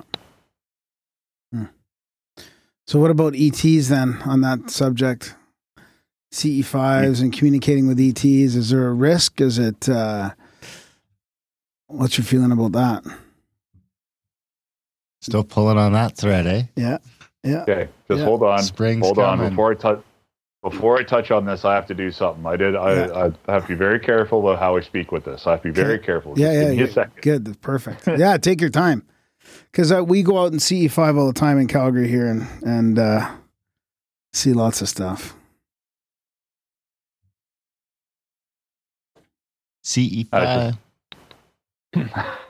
Is that a is that a location that's known for a lot of like UFO activity? No, we well we do have locations that are better than others sometimes, but CE five just as in Close Encounters of the Fifth Kind, kind of just making making your own contact type thing. But but lately I've been having second thoughts and just sort of more uh, hesitancy and uh, and uh, what would I say care carefulness around that. You know that maybe You're scared. it's not always you know a good thing to be trying to make contact with entities of whatever sort spiritual or Um, spiritual or et i mean Yeah, if if you don't have the intuitive tools to be able to discern the energy that's out there, that's not recommended. That that's something that you do for a fun pastime. Um, but I mean, like anything else, the reason why that I personally developed my everything is gray system, Mhm. so to speak, yep is because I have found great compassion and love and respect out of what people would consider in a hostile ET race hmm or a hostile extra-dimensional race. And then likewise, you know, in a race you'd be like, oh great, yeah, he's here, he's a light being. And you just get smacked in the face by this like energy that's like, get away from me, you're not welcome here type thing. It's like what I'm welcomed by the one that that's scary and grotesque and all these spikes and fangs and claws and the beautiful ones kicking me away. What the hell is this shit? You know, and so You know, it, it's about being careful. And as long as you set up, now I, I have to put a disclaimer here to anybody who's listening. If you are actively trying to connect with things, I am not liable for what I'm about to say. It's for entertainment and educational purposes only. I just got told to say that, so I apologize. Um, if you do want to communicate with something, make sure you set very clear boundaries on what is acceptable and what is not. Like right from the get go. From then that's why the Wiccans and witches do rituals is because they need to build up that energy, that intention, that safe space, that that circle of protection around them. Shamans do the same thing with the sacred circle. Um, the Egyptians, I forget what they call it, they do something very similar. And so, you know, ultimately, as long as you set those intentions, generally, I say generally very loosely here, those intentions and boundaries are respected. There are a couple of races that, if I ever see with my own two eyes, or even see in my third eye within 100 kilometers of me, I am fucking hightailing it the other way because I am not equipped to handle that stuff, not on my own. And then there's other ones that there could be a thousand of them. I'm like, oh, hey guys, come on in, group hug, you know. But it's about setting those boundaries, it's about setting those intentions. I'm not saying don't do it. I've had a, like I literally am hardly like I have to focus on being grounded some days because I keep getting drawn up, or like where I was in in uh, like where I grew up, there there was always lights in the sky. There's all these neat things that used to happen. Um, you know, I wrote a whole journal on it that ended up getting a couple websites shut down, and one ended up keeping up for a couple years until a lawsuit shut it down. Um, but you know, like anything else, there's the good and bad to each one of them. Certain ones are very warlike and very aggressive, but there's humans that do the same thing too. So I'm not going to generalize and say don't do it, but make sure you set your intentions, set those boundaries right away before you even attempt any type of contact like that. Yeah, yeah. We have protocols where we go out with loving intention and ask for loving, you know, contact only that kind of stuff. But it's good to Mm-hmm. know. It's good to remember to to focus on that as well, and not just Yeah. go out there and you know willy nilly. That's why you need me around because my my non belief maybe helps you with your alien entities. Balance things out a little bit. Exactly. Yin and yang. I'm the yang. I'm Yeah. the yang to your yin, buddy. Yeah, well, that's important. And I, I've, when I ran a team or when I'm out on a site, even though I have my workers that I trust that I work with, I like to have a skeptic on hand too, because that's a very good thing to have someone that if you're getting too far out there, to kind of yank that chain back and go, okay, no, we need to bring, we need to dial this down a couple of notches, boys. Like, That's usually me. Yeah. Graham likes to crank that shit up to 11 or 12 sometimes. That's okay. We love him. Uh, I mean, we're surrounded by. Where's our little. Here's one of our. Have you ever seen something like this? What's this called? Grandma Sigil? No, no, it's just a, it's no, it's just Oh. a, it's a or some artwork, some yeah, But it's protection art. isn't yeah, it? yeah, yeah. But it's a little more complex than that. It's just Oh. yeah, yeah. Probably not supposed to show anybody that. Oh, either, uh, so- you're not supposed no. to? Why don't you put like a I did, sign there that says "Don't show this to anyone"? I, You I can didn't see it on the camera. I'm just kidding. I can see it. I'm just kidding. It's okay. Now, now to, to continue on that, I've learned to do my work incognito. I mean, you, you can't see me very much, but I, you know, I do because my tripod's quite high because I have a bit of a mess going on behind me. Yeah. But like, I have necklaces that I don't wear all the time. I do have a, ta- a tattoo on my chest, oops, and I plan to do a couple more. However, with that being said, can you guys still hear me? Okay. yeah, Yeah. you bet. Okay. Just about just about pulled out my uh, my mic converter on my phone. Um, you know, I I have two things on me that are that on are all times on me, generally, to serve as reminders. Not these because these draw too much attention. Actually, I have three things. I have one, my EDC pocket knife. That serves as my positive energy source because it's all metal. Two, my grounding device I have is my Zippo lighter. Usually it has fuel, lighter fuel in it. I don't smoke. I don't do any drugs. I have it for when I'm hiking, so I have a four four types of uh, fire starting, but also it's a grounding tool. And then lastly, nobody ever questions you when you're swinging a pocket watch in your hands as opposed to a pendulum. Something I found out, people look at you like you got three eyes when you're doing pendulum work in the middle of a mall with a pendulum, but nobody ever gives you a second look when you're swinging a pocket watch. And some of them were classy. Exactly. Yeah. I mean, I had a really good one, and then I lost it in my move, and I don't know where it is. So I'm using just a cheap one that doesn't actually work, aside from just being a pendulum. It just looks But, like um, a, it's a disguised yeah. pendulum. Oh, I like that. Yeah. Yeah. And so, you know, but ultimately, a lot of people ask me, well, you need stones to have protections. No, you don't. I've put intentions and energy into my everyday items so they have become my own protective devices, even though they're absolutely everyday items that I use. Yeah, Yeah, that's a good point. So that's something to keep in mind, right? Yeah. I mean, because you can, like, I do complex bind runes for protections for people, um, for sites, for things like that. That's if they believe it. I mean, because if I draw a circle, you draw a circle, they may have, they may be physically circles, but the energy and intention that's put into that circle makes it that protective boon, or whatever it is you want to do it. So does it have to be inanimate? Like, could it be like? I feel like it shouldn't be a cell phone because there's like a lot going No. on in there. No, no, it's got to be something that's a solid state without electricity kind of flowing through it for the most part, right? Yeah, I agree. Because uh, the electricity kind of disrupts some of that stuff as well as the radio waves and whatever else. So it's Are you it's sensitive to that? Like, Oh, um, yeah. Like, do you notice all the different Wi-Fi's and like, dude, you walk around with these fucking copper things in your hands. I forget what they're called. Dowsing rods. But you just like they're shooting all over the room with the little like electrical current this way, electrical current that way. I gotta wonder what that's doing to my brain. Yeah, but that, that, but that'll but that can be mitigated with your meditation, with your uh, with the chakra balancing and that kind of stuff.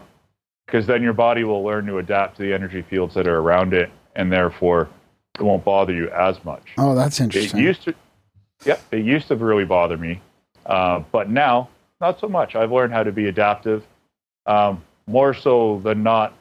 As of probably two years ago, I've been hiding from a lot of things actually, uh, because that has been my instructions to do so. Is don't be in the forefront with what I do metaphysically, but hide, so to speak. Be a gray man, kind of thing. If if you're into the the the whole survival and escape and evasion stuff, you guys know what a gray man is, right? Yeah. At least I hope. Anyways. Yeah. I, I, uh, like a gray alien. No, My- gray man. My email used to be the gray man is at home.com. I thought that's your nickname's Gray. Graham. Yeah, if you're all dressed kind in of both. gray, no one can It's see both. you. When Yeah. you look across the room, uh, certain colors stand out, but gray doesn't. Okay, is is that Yeah. correct? Yeah, that that that's the principle of it. And metaphysically, that just means that I don't give off a lot of energy. I keep it all to myself, and I blend in with the environment. And you don't Um, suck a lot of energy. You're a either, good yeah. spy. Yeah. basically. And like, because I got that thing from watching Escape and Evasion thing, a whole series on how to become an effective gray man. And that's like from like basically espionage and military, where if you're behind enemy lines, you know, so you don't stand out. You know, you wear clothes that are consistent with what's around you. You drive with what's consistent, what's around you. You act like everybody else that's around you. Wear nothing that's discernible. It's very boring, but if you have nothing that makes you remarkable, nobody will remember you. That's kind of what what I've had to do the last couple of years metaphysically to to kind of keep myself and my loved ones safe. So I'm probably good at that metaphysically, not so good at that physically. Hence the podcast. So use the use the um, the pendulum a little bit and other readings as well. You mentioned tarot and runes. yeah, yeah, I do all that stuff, and I do just straight readings as well if that's that kind of stuff happens to yeah, come yeah, up, right? Yeah, yeah. Does my uh, I I I had mentioned earlier. I'm not sure if you heard me. I got a didgeridoo I play at home. I've heard that's kind of got the same qualities as a singing bowl. A didgeridoo. Are You like blowing, it's like wow, wow, wow. Oh, I'm not. Oh yeah, yeah, yeah. Okay. I can't do the circular breathing thing yet, but I could make it sound pretty good for a couple minutes. Yep. Yeah. Well, all the natives they they had it right with using harmonics to heal to to create environment that promotes the body's natural healing that resonates with it all. And so, yeah, that if it is the the the musical instrument that I'm thinking it is, yes, that that's similar has a similar effect because it creates it creates that binaural beat, and that's what's kind of needed to confuse your conscious self to let your subconscious self do its thing. You know what's interesting is uh, I ate some mushrooms on Saturday, and I had the TV on. You know what it was? It was uh, the World at Night or whatever. It's this new National Geographic show. I just threw it on to have something in the background, and it's got this like very very subtle background music, and I'm just hanging out. And when I got to a certain point, I've I can just pick out this fucking didgeridoo that's just subtly playing in the back of this National Geographic Planet Earth fucking documentary. And I find myself just like Focusing on that. focused, like nothing else in the world might as well be going on except this subtle didgeridoo mixed in with a bunch of other stuff and lions roaring and everything else. And all I can hear is this fucking didgeridoo. well, It's it really that's just something about that primal sound that really makes, especially when I'm on psychedelics, it really just seems like get right into my roots. Well, you remember when I was in that sober breath and and music vision quest thing? Oh, and you that, cried? That did you? no, That was wasn't the Elton time. John.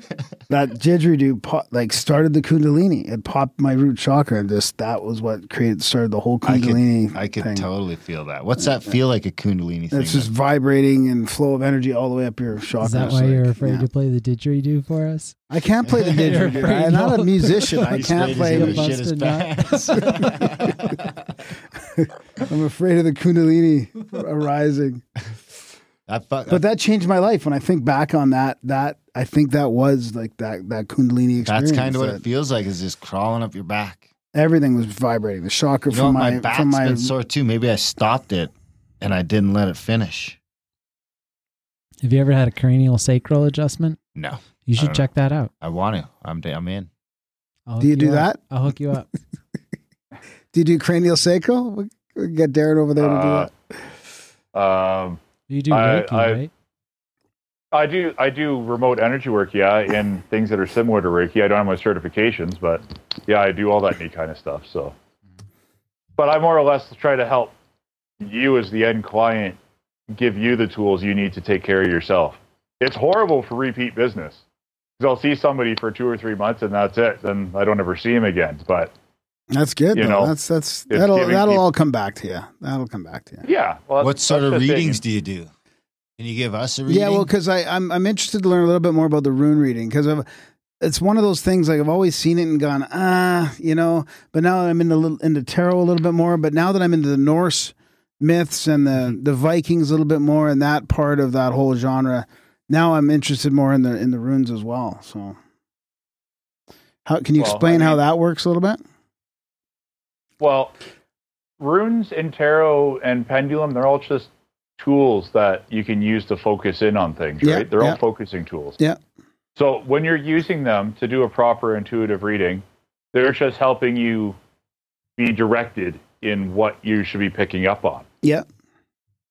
Because when I first started doing readings, I didn't use anything, and it was hard to get what the person actually needed to know, right? Because that's I do my readings a little differently. I will admit, because I'm more of a life coach and a protector than I am, say, this is going to happen to you in six months from now. You know, I touch on that a little bit, but the power of suggestion with that little six year old pulling all the levers is, is really strong. So I could tell you six months from now, hey, you know what? You're going to write a book. And if that's something that you've always wanted to do, well, guess what's going to happen? In six months, you're going to write a short story and you're going to publish it because I put that suggestion in your head Yeah. Right? And so it's a very fine line between doing divination and providing suggestion that you know you may or may not want. And so what I try to focus on in my readings generally is helping build a solid base so that doesn't matter what you do in the future, you have what you need now to build that solid foundation because then you can build a mansion on that foundation or you can build a stick hut, whatever you so choose to do. Yeah, that's a good point. Yeah, that's a good way to look at it. So give me an example of that. Like what would be something that I might learn from you to help build my foundation? Like uh, like to work on something that I'm weak in to to help the structure of one of those pillars, something like that? Yeah, something along those lines. I mean, sometimes things do just come right straight through. Yeah, yeah. And I yeah. end up just doing a straight medium reading. Those are always fun. Um, I only ever once, not to go off topic, but I only ever once let something completely in because I was doing an interview for a book. So I like I'm in this one guy's book that he's now dead because he wouldn't shut up at an alien conference. Um, but great guy, and um, I like he came to my house and I he was doing like a like an audio recording for an interview and writing stuff down at the same time. And uh, the the the energy that he wanted to talk to was what I call salamander. He's like a looks like a six foot tall salamander that I work with that really helped me out with a lot of scientific things. And so he was trying to ask all these very specific questions that I wasn't able to translate the answers properly to. So then he just came right in and fucking kicked me out. And it was I it was the most uncomfortable thing in the world. Like literally like watching your body from third person talk and Wow. and respond to and respond to questions and it was just so uncomfortable that I've never let anything in again since then. Wow. I will let I will let something sit on my shoulder and chirp away, you know, or I may say, okay. I'm but that was like a walk-in. but that was like a walk in type thing. Well, because me and the salamander had a have still have a very good relationship, so I know he wasn't going to harm me or do anything. But he just he what he was getting frustrated that I wasn't translating the answers appropriately. So then did so did that shift your your means of communication with the guy asking questions? Like did you Oh, answer differently? What did he say after that? I like, I have a digital copy of the book, and in my chapter, you can see where it's me Yeah. and then where the salamander takes over. It's extremely articulate, extremely scientific, extremely technical. Sometimes like only two like very obscure words with spaces in between. Like I, I and I'm reading this like after after he published it, I'm going, oh fuck. Okay. Did you I'm remember saying that, again. even? No. No, like Yeah. all, all I remember is like watching my body talk when I'm not Yeah. there. Yeah. Like Interesting. I was since then never again I've let anything all the way in. Right. That reminds me of like being John Malkovich. It seemed fucking terrible for John Malkovich too. It never seemed like he was having fun when they took over. No, no, it, it's not. And like I hurt for weeks afterwards because that was one of the first times that happened. And uh yeah, no thank you. No thank you, not again. But anyways, okay. So I do have my rune sack here, Yeah. handmade by myself, you know. Nice. Not not highest quality, but That's that's not a rune sack there. Isn't that? No. That's a can- kangaroo nutsack. it's ruined for it ruined the kangaroos day. Oh There we God. go. Is that a there real? Is that that's not a real go. I nutsack? get is him it? laughing. I've been waiting. That's not for a real that. nutsack, though, is it? It says genuine kangaroo You needed scrotum. Yeah, uh, maybe. Oh, Welcome to good Grand Lord. Okay. okay. Okay. That's awesome. All right. So normally I lay these out, but so I'm just going to do this very informally. Yeah, That's yeah, yeah, for sure. Yeah, Is that a G? So this rune here, We can see it better if you hold it back a little. Yeah. yeah. There you go. Back of it, Yeah, right that's there. perfect. Yeah, yeah, that's good right there. right yeah. there. Yeah. Okay. So in terms of kind of something that you might want to look for, I'm just going to read these like a book. Generally, see what's all written, so it's going to be a surprise as much as for you as it is for me.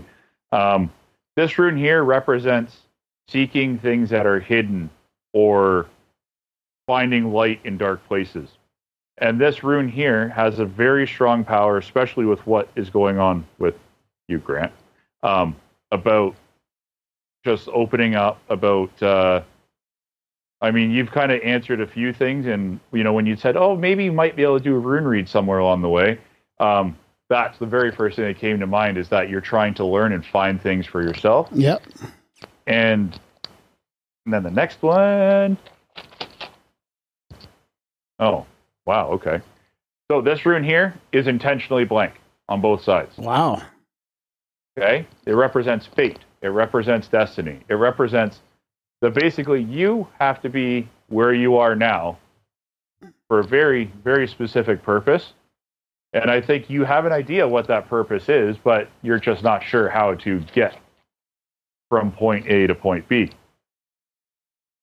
But now, I think that, there we go. I, Mhm. I, Yeah. I only have a very little small corner on my side. Yeah. So this rune here is Kenaz. And in order to be able to help find what is hidden to you, you need to be open to a lot of new experiences, be out of your comfort zone severely for a lot of things, both positive and negative. And with that being said, that will then, now, if I have a feeling what's coming up next, yeah, that works too. That will then put you, this rune here is Theras, or basically representative of Thor's hammer, right? That's kind of where this kind of Theras in one of the Norse translations was Thor's hammer. And this was always put on Norse weapons before battle, before uh, any any type of stuff like that. And this this rune here just basically represents that as you're going through this this transition, as you're going through that your your journey, your experiences, the people you meet, specifically some of the people you meet, will help put you in contact with the right people so that you can end up pursuing your uh, your goals that you're looking for. Which will, in the end, there we go. This this is the rune for resilience and uh, resilience, and um, um, I'm being told to read it slightly different for you. Of resilience and just being more sure of yourself and more sure of your reality. Okay. The rune itself means about resilience and, and recovery, but you know, I think you do a lot of questioning about yourself and your reality, and everything that's happening now is happening in such a way that it's teaching you lessons. It's trying to, to give you what you need to to give you the tools that you need to be equipped to handle what's what's going on. Very cool. Sounds awesome. There you have it. Yeah. So that was for me, And, uh, not not for Darren. That was for me, right? Yeah. What- Yeah. What's that? And that last rune there is Yeah. about just slow and steady progress. yeah. About a positive outcome, but it's not going to come easy. Yeah. Awesome. So it's it can be used similar to tarot where you're doing sort of like past, present, and and future, or Uh, answering yeah, a question runes, like that. Yeah. runes themselves. I mean, I have my tarot deck here too. Yeah. Yeah. Yeah. Yeah. Ooh, can I have a tarot? You want a tarot? I'll Uh, take. no, you can't. Okay. You cannot have a tarot. You can have a reading with Can I have tarot cards, but you cannot. What when I have some at home, I used them once or twice, but honestly, it just feels weird, so I just stopped. uh, it- Are they like Disney princess or? no, Are they they're like- oracle the cards ones- the probably, or- Oracle cards that got sent to the studio. Oh, I'll take those. Those So are the use Viking. Those are the in a while. Norse ones. I use them once in a while. But Those I are the Norse ones. Like he'd, I, he- he'd probably I love don't those. feel like I know what I'm doing. yeah, yeah, I know that. That's Yeah. that's understandable. Do you you just just got to get past. that? Yeah, you got to You get just push past through that. not yeah. knowing what you're doing. Yeah. Okay. yeah. Yeah. Okay. Yeah, that's a natural Yeah. feeling. I think Okay. that's a, the way I felt first looking at those. But it's just like, Well, believe where do you get like, off? believe it or Grimes? not, I my first when I got runes, I started with runes and ran with them for four years before I ever got these. oh wow, And I and how I got started in runes was just randomly. I'm like, hmm, metaphysical divination techniques. Let's Google rune readings. And the guy did his whole spread, and I understood what his spread was before he even actually did his reading. wow, And so then that's why I went with runes. But unfortunately, not many people are comfortable with getting rune readings. Everybody loves the pretty pictures on these. Uh, this camera is so dirty, it probably isn't. No, doing it's much got justice. it right there. The fool. Fool, yeah. Is that mine? Oh, I, I haven't shuffled yet. Okay, good. so you can't get that one I- twice in a row. That's there's no way that's gonna pop up now. You you never know. Well, that's I know. Graham. You said you were a jester in a past life. Oh yeah, you remembered that, So eh? that would Well, yeah, still I be think you. so. Yeah, it could be. yeah. who, who wants Oh, to be I a mean, jester you- in the new life? I mean, it's about taking life not too seriously in this world because it is a very serious world, right? Yeah. And you know, it's a very dark world, but it's also got a lot of beauty and a lot of positivity in it as well. If it all depends on your perspective you choose to look at it. Yeah, exactly. It's all about love, baby. Especially nowadays when we're just bombarded by different uh, energies. Yes. Bad news all day, every Yeah, day. yeah. Oh, you having a good day? Coronavirus, motherfucker. Sick of that shit. No, I, I think it. I think it's CV019 now or something like that. Oh, so its it's switched to. H1N1. That's good. It usually goes to that right before it disappears. So this is good. It's following a good. It's COVID nineteen. Usually when well, usually when it goes to a, the numbering system, that's like their Well, the Who is involved. They came up with that, oh perfect. That's right before it disappears. and it's This politically correct because the other way was. Oh, is that the problem? I It was guess. racist against Yeah. Mexicans. I don't know. Against Oh. beer. I didn't read enough of the article. Okay, let's let's Ah. not interrupt him anymore here.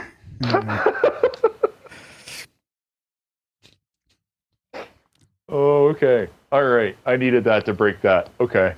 Oh, thank you guys. Thank you very much. That's what we're here for. Okay. So now, these cards uh, were set aside when I bought my rune deck or my rune set, and the lady held on to them for four years. So there's a lot of different aspects to this. So I'm going to do the same thing as what I did with Graham. I'm just going to kind of read them off one by one with kind of read them like a book as best I can. And so this card here, mind you, I have no official training in tarot. That's okay. I just I just do it. I just it's completely intuitive. I trust you. And so well, that's your first problem right there. uh but just kidding. Um so this card here, whenever I look at it, and first thing I got was is just about travel. It's about change. It's about you know being in a transition currently. I mean, technically we're always in transition, but some choose to stay in a spot and not move. You, on the other hand, are attempting to move. You just may not. You're adapting to every situation. The blue, you can't really see it, at least not with the lighting. yeah, yeah, we um, can see it. It's okay. It's got a blue border around it, Yep. which represents the element of water. And water, as we all know, fits to adjust in whatever vessel it's in, right? So, in your current transition, your current phase you're, you're moving through, you understand that you need to change, you understand that you have to change, and you're doing your best to facilitate those such changes. Wow. And so, in here, this one here, Oh, can you see that one okay? yep. Yeah. The lovers. Yeah, this here, this deck has Norse references, Native references, Middle Eastern references, Hindu references, European runes, um, zodiac, Hebrew zodiac, I Ching, Roman numerals, and numbers, as well as elements as well. Wow, it fits with your your neutral style. Yep, it, that's why the the witch that I got her from, that she's so passionate likes being called, set them aside. It's apparently a very hard deck to get. Uh, but anyways, so this card here, this card here represents the struggle, the internal struggle of what you need to do versus what you want to do. And I would, this is kind of the way I kind of when I first saw you, I kind of see that you want to do something, but it quite often conflicts what you feel you need to do.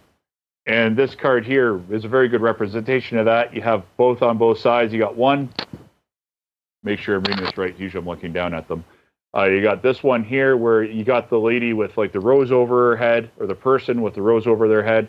Kind of things are going right. And then you got this person here that looks very chaotic and very disheveled, I guess is the right way to say it. And ooh, this rune up here. I love this deck because I'm drawing everything on the cards given half the chance. this rune up here is important too. This rune is the rune of. Uh, it literally means, if you want to look at a book, it literally means to yeah, you're going to get some new positive influences in your life through this this bit of a transition that's going back and forth, Hmm. which is important. That is important.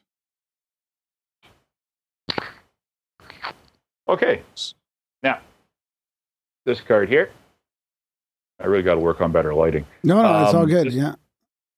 Well, because like I, I, I, yeah, well, that it's you're you're you're gonna basically be shedding the old ways that weren't functioning, and the old ways and behaviors that weren't helping you. You're gonna be shedding those away as you're going through this transition, as you're making your changes, and you're gonna do so, and you should mourn them because they served you for the purposes that they served you while they were there.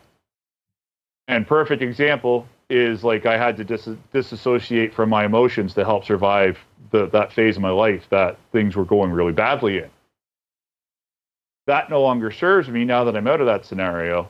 So now I'm trying to get reconnect with my emotions again, which is ta- which is a lot harder than it is as an example. I, I was told to share that as an example, so it's probably some relevance to things that are going on with you.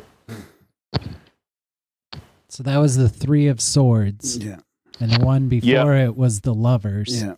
And the first one was the Chariot for anyone that's just Yes. listening on a podcast. Yes. Okay. Yeah. I I, I apologize. I, I'm catering No, completely. no, to the no. That's video. okay. I'm sorry. I the was just live okay. readings don't translate well to audio, but we're here for our, us. So we do the So I just thought I'd podcast for throw that in unselfish purposes. Okay, so then in going with that, you have the Empress card that Ooh. came up. Nice. Um, but this one here, in your instance, normally reads like you're going to come into like your metaphysical abilities. But in this case, you're probably going to be tapping into your subconscious mind that's going to help you understand things the way you should be a bit more understanding and open to how you how you might be closed off. And I generally say that because as you start up at the top here of the card, you got like kind of like what you could think like the source energy, a big ball of source energy, which then is filtered by a triangle that uh, then moves down to I think what does she got? Yeah, there's a gem on the top of the lady that then goes down to the lady, who's then on the water, leading back into the doorway. So it's all about that transference of energy from what you know into practical application. Excellent. and it's earth element as well, which means that you, you get out what you put, what you you basically reap what you sow, because the earth is always there, it's always willing to give, but you generally have to do work for it before you get the before you end up doing what you're before you getting the rewards. That's like my specialty. It's doing a bunch of work that'll hopefully pay off later. And I'm being drawn to do one more, and it's uh, you Nine know, of Oracle Cups. based oh, I Yep, thought I ten of knew. cups. Ten, ten of ten of cups. Ten of cups. Ten of Cups or Success on the bottom. If it, you know, it- it's got a bit of Oracle based stuff to it as well. And so, basically, as you go all through with that, yes, it might suck. Yes, it might end up being um, a little bit uncomfortable. But you know, you can't make an omelet without breaking some eggs first, right? And Totally. so, you know, it, it'll it'll end up serving you and developing new practices and new networks that you're that'll that'll serve you very well. Well, that was pretty crazy. Lines up pretty well with the last year of my life. I actually like feel like in that reading I'm closer to the end of it, which is encouraging if it works like that. Yeah, I, I I generally have a whole big spread of about sixteen cards that I read first. I call it the shotgun spread. Uh, but I was just I was just literally reading these as I as if I was reading a book. So Yeah. Awesome. as long as you guys found the relevance to it, that's the main thing. Oh yeah. Oh, that's it's crazy. One thing I do want to ask you. they came in as crazy. Yeah, yeah, it really fits with where, where what Darren's going through right now. It really does. Yeah. Like, yeah, it's crazy. Yeah, And thanks for And- sharing and your for- rare deck. yeah, yeah. Yeah, and if anybody wants to look it up, because I know Graham, you'll probably want to look it up. It's uh, the Haindl deck. Oh. H A H A I N D L. H A I NDL Tarot is what Okay. the deck's called. Awesome. All right. Thanks. It's a it's apparently a rare deck. I don't know. Just every time someone who knows tarot sees it, they're like, "Oh, you got that deck?" Yeah. So Well, it kind of makes sense that it's got so much in it, so many different Oh yeah, it's you great. know for sure. cultures and Well, like you literally don't need another deck. And if I ever lose runes, I just pull the cards out that have the runes on it, and I can use it for runes, or I can use it for I Ching, um, which is a fun divination technique from the Asians. But yeah. Each um, reading, each reading takes about an hour and a half to do. It's the America of tarot cards, just a melting pot. Yeah. So before we go though, I, I want I do want to these guys these guys might lose interest, but I don't care. But we got to talk a little D and D because Oh. I know you Oh. played a little Dungeons and Dragons, right? And I mean, I'm just interested in the context of like how how it's representing itself in our culture, or maybe even how you know does it influence our culture? I mean, because it's got a pretty deep, meaningful aspect to me from when I learned it as a kid. And then came back to it after doing the podcast for like five, six years, talking about all these mysteries and phenomena, experiencing stuff myself going from a you know even a little atheist period or skeptical period in my life to more of a believer and it just it just sort of so much of it parallels reality that you know as a kid I'd never realized but now as I'm an adult and playing again it feels like it's got a deeper meaning or or even even I I even feel like it's got a people are interested in it because this Tolkien esque, like I think there's a genetic memory in us or something from the time when there was giants and hobbits. I mean, there's evidence of a lot of this stuff too, and magic and dragons or whatever way back when. You know that that was a part of our ancient history at some point. Yeah, yeah. Well, I mean, like, I I started playing probably about a year and a half ago.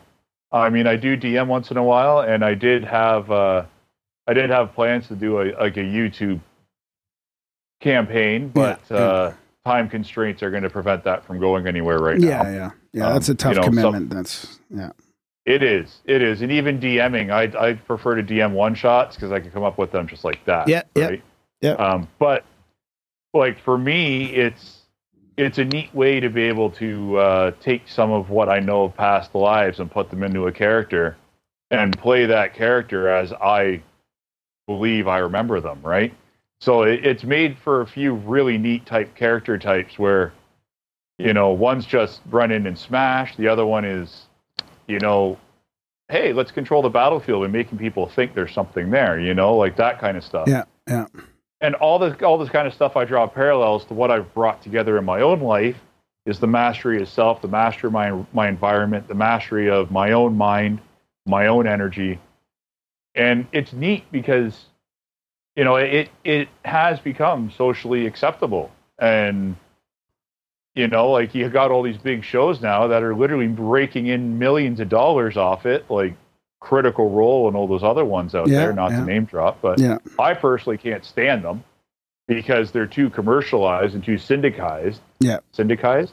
Syndicated, Syndicated? Maybe. Yeah, yeah. There we go. You can tell I'm starting to get tired when. Um, but, uh, you know, I can't sit and watch them for 40 minutes or an hour or, or four or six hours like they do. You know, I, I can play for about four hours and then I'm done because my brain is pooched, to be honest with you. Yeah, But um, Yeah. you know, it, it's it's neat to see how something that used to be like for nerds only and geeks only back in the day, like you got these big like burly and really good hot like hot looking women and burly muscle like you know the the like the action stars playing it. Yeah. And you're like, what? yeah? They're playing it, and that's probably helping steamroll things in with it too. yeah, So- for sure. What about more of the metaphysical aspect, like egregores or or shifting? Like, what if people focusing on these archetypes and adventures and mysteries and even the demons, the, the that kind of stuff? Like, you Yeah, know, is well, I it is it opening anything up? Is it like? Is there any weird philosophies around that? I mean, to me, I like making my one shots and campaigns based on my own metaphysical experiences. and I may take a monster out of the book and reskin it to look at something, make it look a little more something along the lines of what I ha- what I experienced, Yeah. and translate that into an experience for my players. Yeah. Because a few of them, a few of my one shots, one or two of them are like, "Where did you come up with this? This is pretty fucked up." I, I'm just like,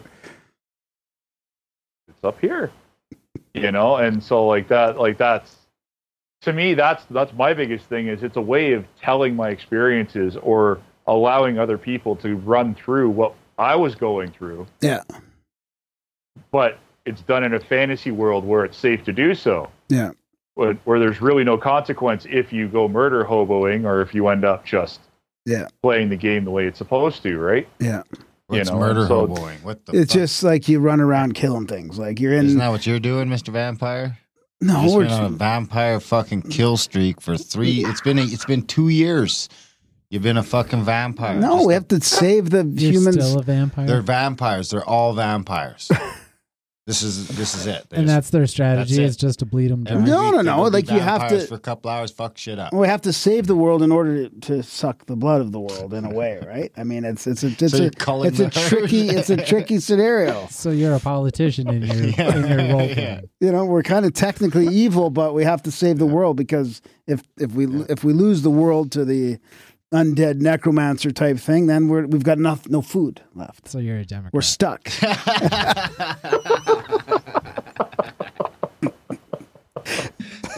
I, I love the voice behind the camera. Oh yeah, yeah, Yeah, I'm having a good time listening to you too. So. yeah. Yeah, it's very interesting. Yeah, uh, thanks for yeah, sharing it that. is. man. And, oh no, and you know, and I hope to be able to maybe get back to to putting the YouTube thing together because I think it would make a very compelling story. But Yeah. it's just I that might be a next year thing after I'm done doing renovations on my house, right? Yeah, But, it's I it's a lot of work, dude. I mean, we talked about doing it as a podcast too, and it's uh, it takes a lot of editing and a lot of work, and it's it's tough. Yeah. You got to have the right Well, mix of just- players, the right type of, you know, it's Yeah. Oh, maybe we could finally wire up the D and D table in the new s- yeah, space. Yeah, there Just we have go. a table in the corner with some cameras, and maybe it's time to take that D and D shit to the next level. Being a DM sounds like a lot of fun. I just want to produce. I kind of like to play more. I mean, I do DM, I DM one shots as well and some small stuff, but it's a little more stressful. Like you know, it's all it's all on you to run the story and and and make the players have fun or or enable them to have fun and and uh, yeah, it's it's it's okay.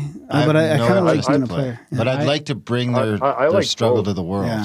Yeah. I I'd like love both. I prefer. I, I I love being a DM personally because I usually end up running NPCs that have the most colorful personalities Yeah. that go along with the group. Yeah.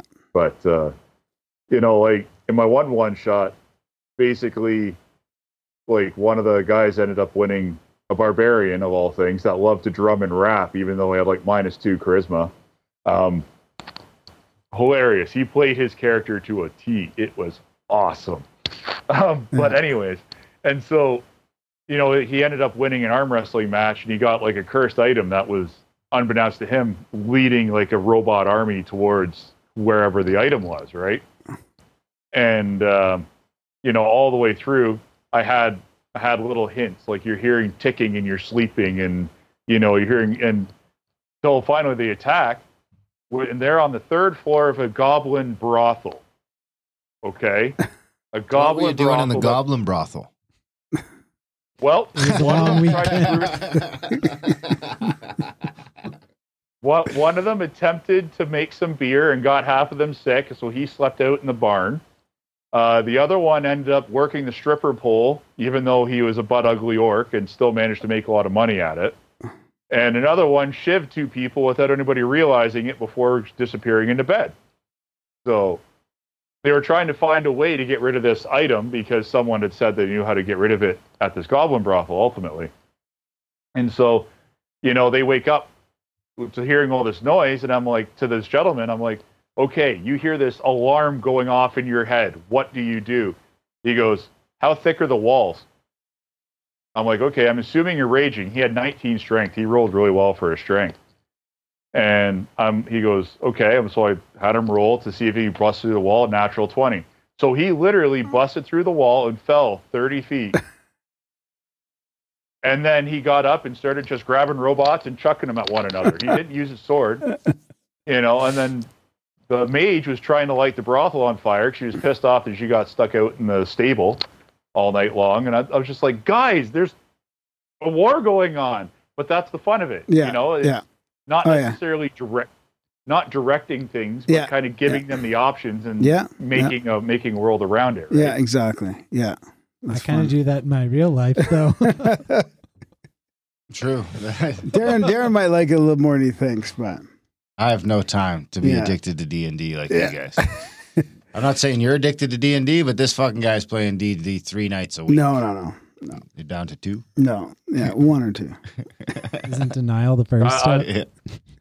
I do it about once a month if I'm lucky. Yeah. So There you go. Well, we're in a long. We're in a good long campaign. It's been awesome. It's been years. Vampires for Yeah, years. Yeah.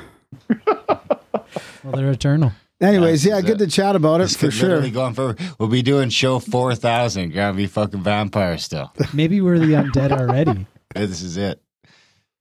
never know. Uh, never, Never know, know. right? Well, I suppose that's as good a spot as any to wrap it up. Bret the Wizard, thank you very much for coming on the show. I've had a fantastic time.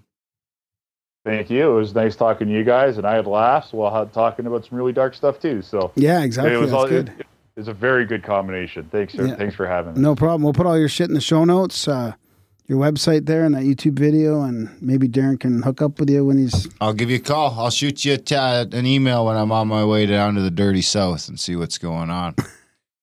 Yeah, yeah. I'll, I'll definitely meet up with you as long as my schedule permits it. Sounds and I mean, good. I could pro- I could probably have you hook up with a couple of my paranormal contacts down that way too. and We can make a whole spectacle of it. But Maybe they come to the wedding. and We'll fucking freak everyone out. Do a public event at the wedding. yeah. We'll have the ghost hunters come in, all the stuff. Crash the wedding with Yeah. a bunch of paranormals. Absolutely. Okay, Bret, we'll let you get to sleep, sir. Thank you very much for staying up late for us. no problem. Thank you very much for having me, guys. Yeah. It's been fun. Thanks, buddy. Absolutely. Have a great night. Nice to meet you. Thanks.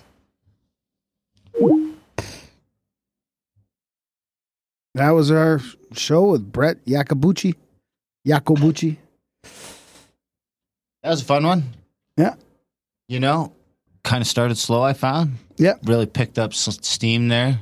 And we had a fantastic fucking time. Time flew by. The chats were loving it. We got a bunch of no agenda folks in the chats tonight. I'm not sure why. Oh, that's weird. Baron Von Taco Cat, no agenda show video. Mr. Owl's in there, of course. And you know, it's funny, we got a donation from uh, Sir Matau today. Matthew Wow, Matau, awesome. whatever it is, I'm not sure. But anyway. Yeah, uh, big thanks to Bret for coming on the show. That was uh, fun. That was a fun one. Yeah. I really enjoyed the reading. Yep. How was your reading? It was great. Yeah, my Yeah. reading was uh, great too. I must say. I can never. I can't picture how to how anybody does that. Really, like I could never. I don't feel like I could ever do readings. Like I'll do them for myself a little bit, but I can never just do that to like somebody I just met. Like give them a reading. Well, you have to start doing them a lot. You do Yeah. them for everybody, like all the time. You just give them away all the time, and the more and more you begin to cards come up, and you ask people if it works for them. You have to read the book as you do it, Yeah, of course, yeah, until you get it. But Yeah. after you've read like a dozen books, you know, it just kind of comes natural. You start to learn what certain numbers, frequencies are. Yeah. You know all about the archetypes, right? Yeah. Have you gotten into Joseph Campbell and all the archetypes? Yeah, a little bit. Yeah. For me, that helped. Yeah. you could do it. Nah. Nah, fuck I don't it. know. I don't think so. Maybe All the runes. I might Well, get hey, into the rune stuff. Whether you You're think more the you can, interviewer. Or you think you can't, you're right. I know exactly. He is the interviewer. He's great at interviewing. Yeah. I'm comic relief. My job's to make him laugh so Graham can hit him with the questions. Perfect. Anyway, uh, big thanks to you guys for listening. Big thanks to Bret for coming on the show. Big thanks to Michael for coming by to see us. Yes, this is live. Billy Elliott. Uh, big thanks to all you motherfuckers for tuning in, for supporting the show. We couldn't do this show without you. We're like, what, 403, 404, 405 shows into this crazy experiment, and uh, just keeps going. grimerica.ca slash support. If you have found a little bit of value from the 400 and some odd podcasts we've thrown your way absolutely for free, head over to grimerica.ca slash support. Sign up for a monthly of any level today. Do a one time donation. that might even get you access to it. We got a little a little reward feed for our supporters. It's got 40 or 50 episodes in there as well. You get access to those right away. We'll get some colors in the chats, grimerica.ca slash chats. And uh, yeah, that's all I got. We love you guys, and we love it when you support us even more. And we need the support because it shows that you love us back. Uh, hi, dudes. I'm watching in Ireland. When is the Ireland Shroom Tour? Uh, looks like Ooh. July 2021. I don't know if we'll make it to Ireland. You might have to come up to the UK. Yeah. Uh, so yeah, grimerica.ca slash support. Do all the stuff in the show notes. Spam Graham. Review the show. Check out contact at thecavern.com so you can see a bunch of sold out signs. Uh, and yeah, thanks for listening. And we will see you next week. I'm walking gingerly through the rat race. Take a look at the big old smile on my face. Kicking around down by the pool of narcissists. The people are many, they preen themselves. Oh, how they navel gaze. Somewhere over that hill, the gloomy skies cease to exist. I'm climbing that hill, I pass by and pity the poor Sisyphus. I go into hyperdrive, turn into a beam of light. I'm strolling down aesthetic electric avenue. The people are predictable. They say, Good morning, how do you do? When out of nowhere, a randomly pure angel in the crosswalk bumps into me. And in doing so, knocks all the evil and all the wind out of me. And it's black as tar, ugly as ever, and of no apology. This angelic mama sings heavenly of the truest theology. Together we're a seraphim dream, forever young with no chronology. A Thousand years from now, we'll be written into ancient mythology. We go into hyperdrive, turn into a beam of light. Can you tell me about the view up there? It's sparkling remarkably, the air is crystal clear. Please won't you tell me what it takes to transcend this place? A little bit of heart and a whole lot of soul. Take a look at the big old smile on my face. As my angel says, dance with me and your life will never, ever, ever be dull. I go into hyperdrive, turn into a beam of light. Turn into a beam of light. Turn into a beam of light. Turn into a beam of light. Turn into a beam of light. Turn into a beam of light. Turn into a beam of light turn into a beam of light.